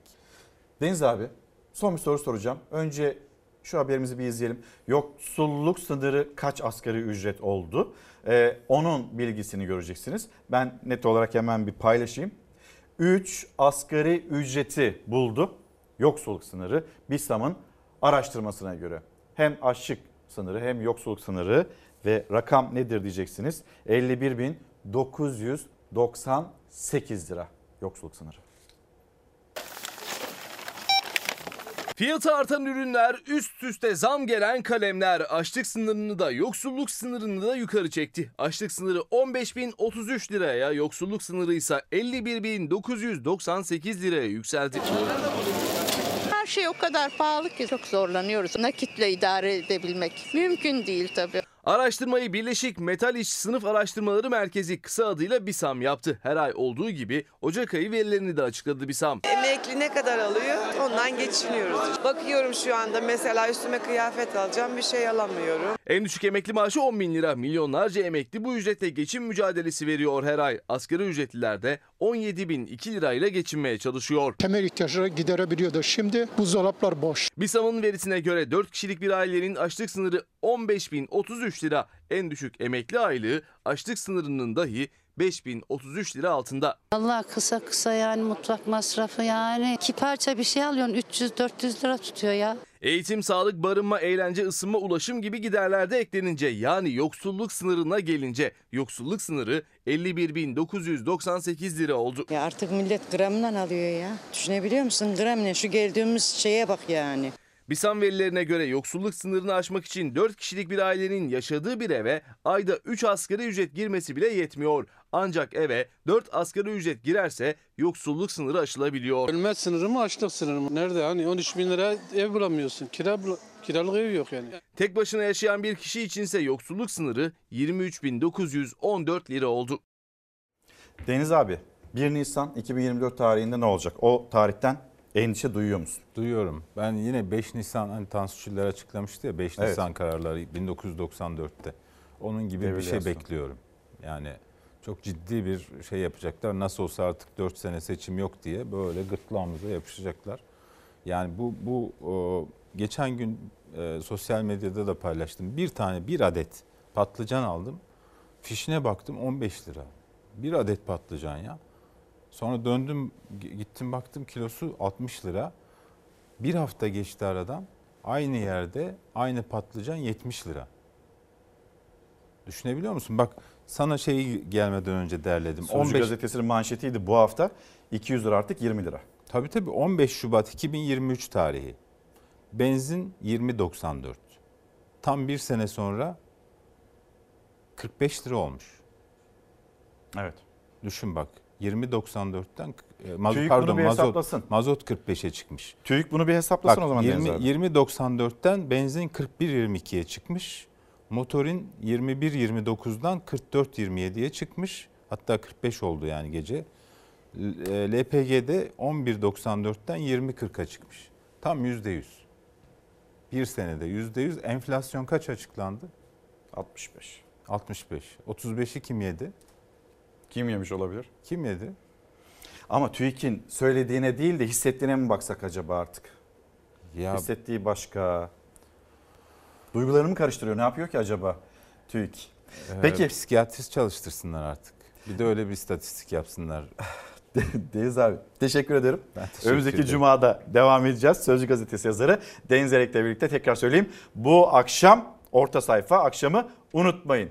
Teşekkürler abi. Çok önemli bir haberle devam edeceğiz. Yine 14 yaşındaki evladımız e, işte eğitim adı altında, stajyerlik adı altında sanki böyle gidilmiş de fabrika tamamen ona bırakılmış gibi hayatını kaybettiği bir pres makinesinde hatırlayacaksınız.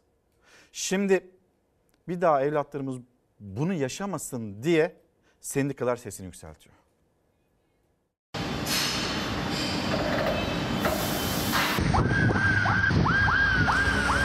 Çocuğum da bir ihmal sonucu iş kazasının vermiş olduğu ihmal sonucu yaşamını yitirdi. Belki orada bir yetkililer olsaydı çocuğum ölmeyecekti. 16 dakika çok uzun bir süre. Stajyer olarak çalıştığı fabrikada kafası saç büküm makinesine sıkışan 14 yaşındaki Arda Tombul 16 dakika boyunca kurtarılmayı bekledi. Tek başına o makinenin başında bırakılmaması gerekiyordu ama Facia bile dakikalar sonra fark edilebildi. Arda Tombul hayatını kaybetti. Diske bağlı Birleşik Metal İş Sendikası Milli Eğitim Bakanlığı eliyle çocuk işçi çalıştırılmasına ses yükseltti. Çocuktan işçi olmaz. Arda ne yazık ki iş cinayeti sonucu hayatını kaybeden ne ilk ne de son MESEM öğrencisiydi. Yalnızca son 6 ayda staj adı altında çocuk işçiliğine, çocuk emeği sömürüsüne yasal kılıf hazırlayan MESEM uygulaması nedeniyle yaşları 14 ile 17 arasında değişen 8 çocuğumuz yaşamını yitirdi. Milli Eğitim Bakanlığı'na bağlı mesleki eğitim merkezleri aracılığıyla staj adı altında çalıştırılan çocukların sayısı 1,5 milyona yaklaştı. Kazalarınsa arkası kesilmiyor. Çocuklar haftanın bir günü okulda eğitim görüyor, dört günü de iş yerlerinde, fabrikalarda çalıştırılıyor. İşverenin cebinden para çıkmıyor, öğrencilerin staj parasını devlet ödüyor. O yüzden de günden güne yaygınlaşıyor uygulama. Bu proje ve projenin uygulanma biçimi çocukların sağlıklarına hatta hayatlarına mal olmaktadır. Normal koşullarda fabrikalardan içeri adım bile atmaması gereken çocuklar bizzat devlet eliyle, kamu kaynaklarıyla fabrikalara sokulmakta ve çocuk işçiliği, çocuk emeği sömürüsü mes- meşrulaştırılmaktadır. Başka ardalar ölmesin, bu iş yerlerinin önlemi alınsın. Devlet yetkililerinden tek isteğim bu iş yerlerinin daha düzenli ve çocukların da daha biraz daha olgunluk yaşlarında verilmesi. Arda'nın babası Raşit Tombul'un da katıldığı toplantıda MESEM projesinden vazgeçilmesi istendi. Mesleki eğitim vermesi gereken okullar çocuk emeğinin ticaretini yapan kurumlar haline dönüştürülüyor sonuç olarak. MESEM projesinden derhal vazgeçilmelidir. Bu alanda en kıymetli hocalarımızdan birisi Profesör Doktor Mehmet Haberal ve kendisinin dünyaya, Türkiye'ye anlattığı, yaptığı çağrı biz de buradan yükseltelim. Organ bağışı hayat kurtarır. انت حياتي على جهاز الغسيل Sevinç gözyaşlarıydı akan organ bağışı hayat kurtardı. Gazal ve Amal kardeşler Ürdün'den geldi Ankara'ya. Geçtiğimiz yıl 12 yaşındaki Gazal organ nakliyle hem hayat buldu hem hayat verdi. Enzim eksikliği olduğu zaman acil durumlarda bulunan hastalara o karaciğeri kullanabiliyoruz. Çocuklarda enzim yetersizliğine neden olan oksalozis hastalığıyla mücadele ediyordu Gazal. Annesinden alınan kısmi karaciğer, babasından alınan böbrekle yeniden tutundu hayata. Kendisi de domino karaciğer nakliyle 55 yaşındaki bir kanser hastasına can Onun olmuştu. için bu aile gerçekten önemli bir aile ve bir örnek model bir aile. Sonra 14 yaşındaki ablası Amal yakalandı aynı hastalığa. Amal da babadan alınan karaciğer ve anneden alınan böbrekle kavuştu sağlığına. Canlıdan nakillerin bir kez daha hayat kurtardığının kanıtı oldu Gazal ve Amal'ın hikayesi. Sağlıklarına kavuşan çocuklar, operasyonların gerçekleştiği hastanede Türkiye'de ilk organ naklini başlatan Profesör Doktor Mehmet Haberal ve ekibiyle buluştu. Profesör Doktor Haberal buluşmada organ bağışının önemini bir kez daha vurguladı. Hasta çok yeteri kadar organ yok. Onun için insanlarımıza diyoruz ki bilesiniz ki aramızdan tabii ayrılan vatandaşlarımızın sağlam organları birçok insanlarımıza yeniden hayat kazandırıyor. İyi ki varsınız hocam ve bu şekilde insanların hayatına dokunan hocalarımız. Şimdi kestanenin kilosu 250 lira. Ankara'dan pazardan haber veriyoruz. 3 kilogram mandalina 100 lira. 3 kilogram patates 100 lira. Pazarda en az 100 lira veriyorsun. Böyle gidiyor paralar. Uçuyor cebinizden uçup gidiyor.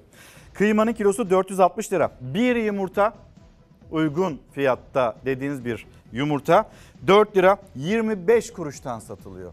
Nurayat Hanım yazmış göndermiş. İşte paralar nasıl gidiyor? Pahalılığı işte nasıl anlatıyor kendisi. Ee, bir haberimiz daha var. Belki hafta sonu tüm bunları dinliyoruz, yaşıyoruz zaten. Belki biraz böyle nefes de alalım diyenler varsa İşte onlar için vizyondakiler diyelim. Bu millet onuru için direnir. İstiklali için mücadele eder.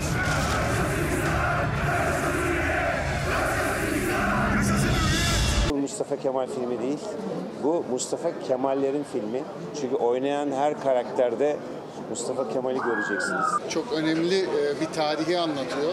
Tam Cumhuriyet'in 100. yılında Cumhuriyet'in nasıl kurulduğunu ve onun ruhunu anlatan bir film esasında. Hiçbir sahada coşku bu denli yükselmedi. Hiçbir maçın hikayesi böyle unutulmaz olmadı. Heyecanla beklenen zaferin rengi bu hafta vizyona giriyor. Askerimiz Yunan'a karşı büyük bir muharebeye hazırlanıyor. Biz de burada hazırlanacağız onlar için. Fenerbahçe tarihinde ve Cumhuriyet tarihinde önemli bir olayı anlatan bir film. 1918-1923 arası. İşgal yılları yani. İstanbul'un İngilizler tarafından işgali. Ve oradaki bir e, zaferin rengi orada. Oradaki bir zaferi ana hattında o var. Bir milletin dirilişi İstanbul işgal altındayken sahalardan yükselen umut ve Atatürk'ün dehası 1918-1923 yılları arasında yaşanmış hikayeleri odağına alan Zafer'in rengi hikayesi kadar kadrosuyla da göz dolduruyor. Bizim futbolla kime ne gibi bir faydamız dokunabilir ki? Bu maçların gayesini biliyorsunuz. Vakit birlik olma vakti. Çok mutlu ve gururluyum. İçim kıpır kıpır. Çok çok mutluyum. Biz çok güzel bir film çektik. İnşallah sizler de beğenirsiniz. Ortaya çıkan iş çok iyi oldu. En azından bunun rahatlığı içindeyim. Bazı işler yapımcıdan, yönetmenden ve oyuncudan büyüktür. Yapımcılığını ve yönetmenliğini Abdullah Oğuz'un üstlendiği Zafer'in rengi ön gösteriminin ardından vizyona giriyor galada hem oyuncuların hem de davetlilerin duyguları tarifsizdi. Hasta Fenerbahçeli olarak bugün kulübümüzün tarihinde çok kıymetli bir döneme e, bu şekilde sinema filmimizle eşlik etmek çok büyük bir mutluluk benim için. E, çok heyecanlıyım. Çok ufak bir rol aldım ama koşa koşa gittim. Yani yapar mısın dediklerim dedim ki neden yapmayayım? Yiğit Özşener Mustafa Kemal Atatürk rolüyle heyecan yaratırken Necat İşler Sabri Toprak'a, Timuçin Esen Topkapılı Cambaz'a, Gonca Vuslateri Vera'ya, Birce Akalay, Halide Edip Adıvar'a hayat verdi. Vera benim omuzlarımı biraz daha dikleştiren bir rol oldu. Zafer, zafer benimdir diyebilenin. Olacağım diye başlayabilenindir. Çocukların en sevdiği karakter yeni maceraların peşinde Kral Şakir Devler uyandı bu hafta vizyona giriyor. Canlansana heykel kafası, canlan!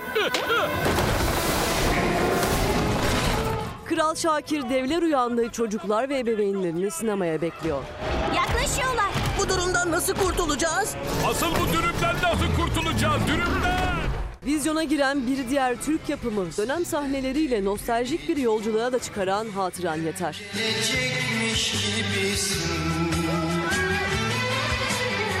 Senaristliğini ve yönetmenliğini Ömer Faruk Yardımcı'nın üstlendiği filmin başrollerinde Aytaç Şaşmaz, Sümeyye Aydoğan, Belçin Bilgin yer alıyor.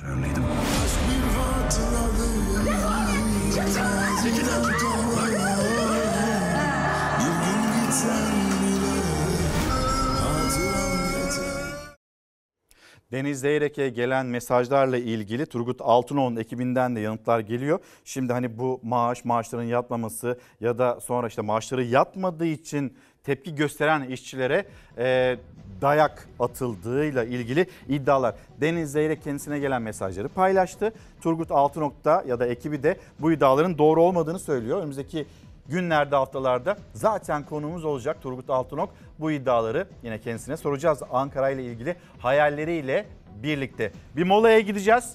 Döndüğümüzde son cümlemiz. Acısıyla tatlısıyla haftanın son iş günü idi ve Çalar Saati noktalayacağız. Biz umutlu bekleyişimizi kaybetmeyeceğiz. Elbette Erzincan'dan güzel haberler gelsin istiyoruz. Hafta başında size sürpriz bir adresten sesleneceğiz. En başta bunu söyleyeyim ve kapatmadan hemen kitaplarımız var onları da paylaşmak istiyorum. Ee, çok saydım, az ölçtüm. Yazan Özge Demir, resimleyen Gökçe Akgül ve yine Özge Demir'in ve Gökçe Akgül'ün bir diğer çalışması çocuk kitapları. Kaya gibi ağır, yaprak gibi hafif. Sonra burada da 3 kitabımız var. Doğu Batı, Düşünce Teşekkür Eder. 2024 kataloğu bizlere ulaştı. Abdurrahman Görgün, Ezinç ve Yaralı Bir Coğrafyada Öyküleşen denemeler buyurun ve Şehit Asubay Ümit Başaran İlkokulu Müdür Yüksel Yıldız, sınıf öğretmeni Cemile Aksu ve onların da 4M sınıfının şairlerinden, yazarlarından seçmeler bizlere ulaştırıldı. Onları da tebrik ediyoruz. Kapatırken her zamanki bir teşekkürümüz sizlere. Bizi izlediğiniz için teşekkür ederiz. Pazartesi günü görüşürüz. Hoşçakalın. Güzel bir gün, güzel bir hafta sonu olsun olabildiğince.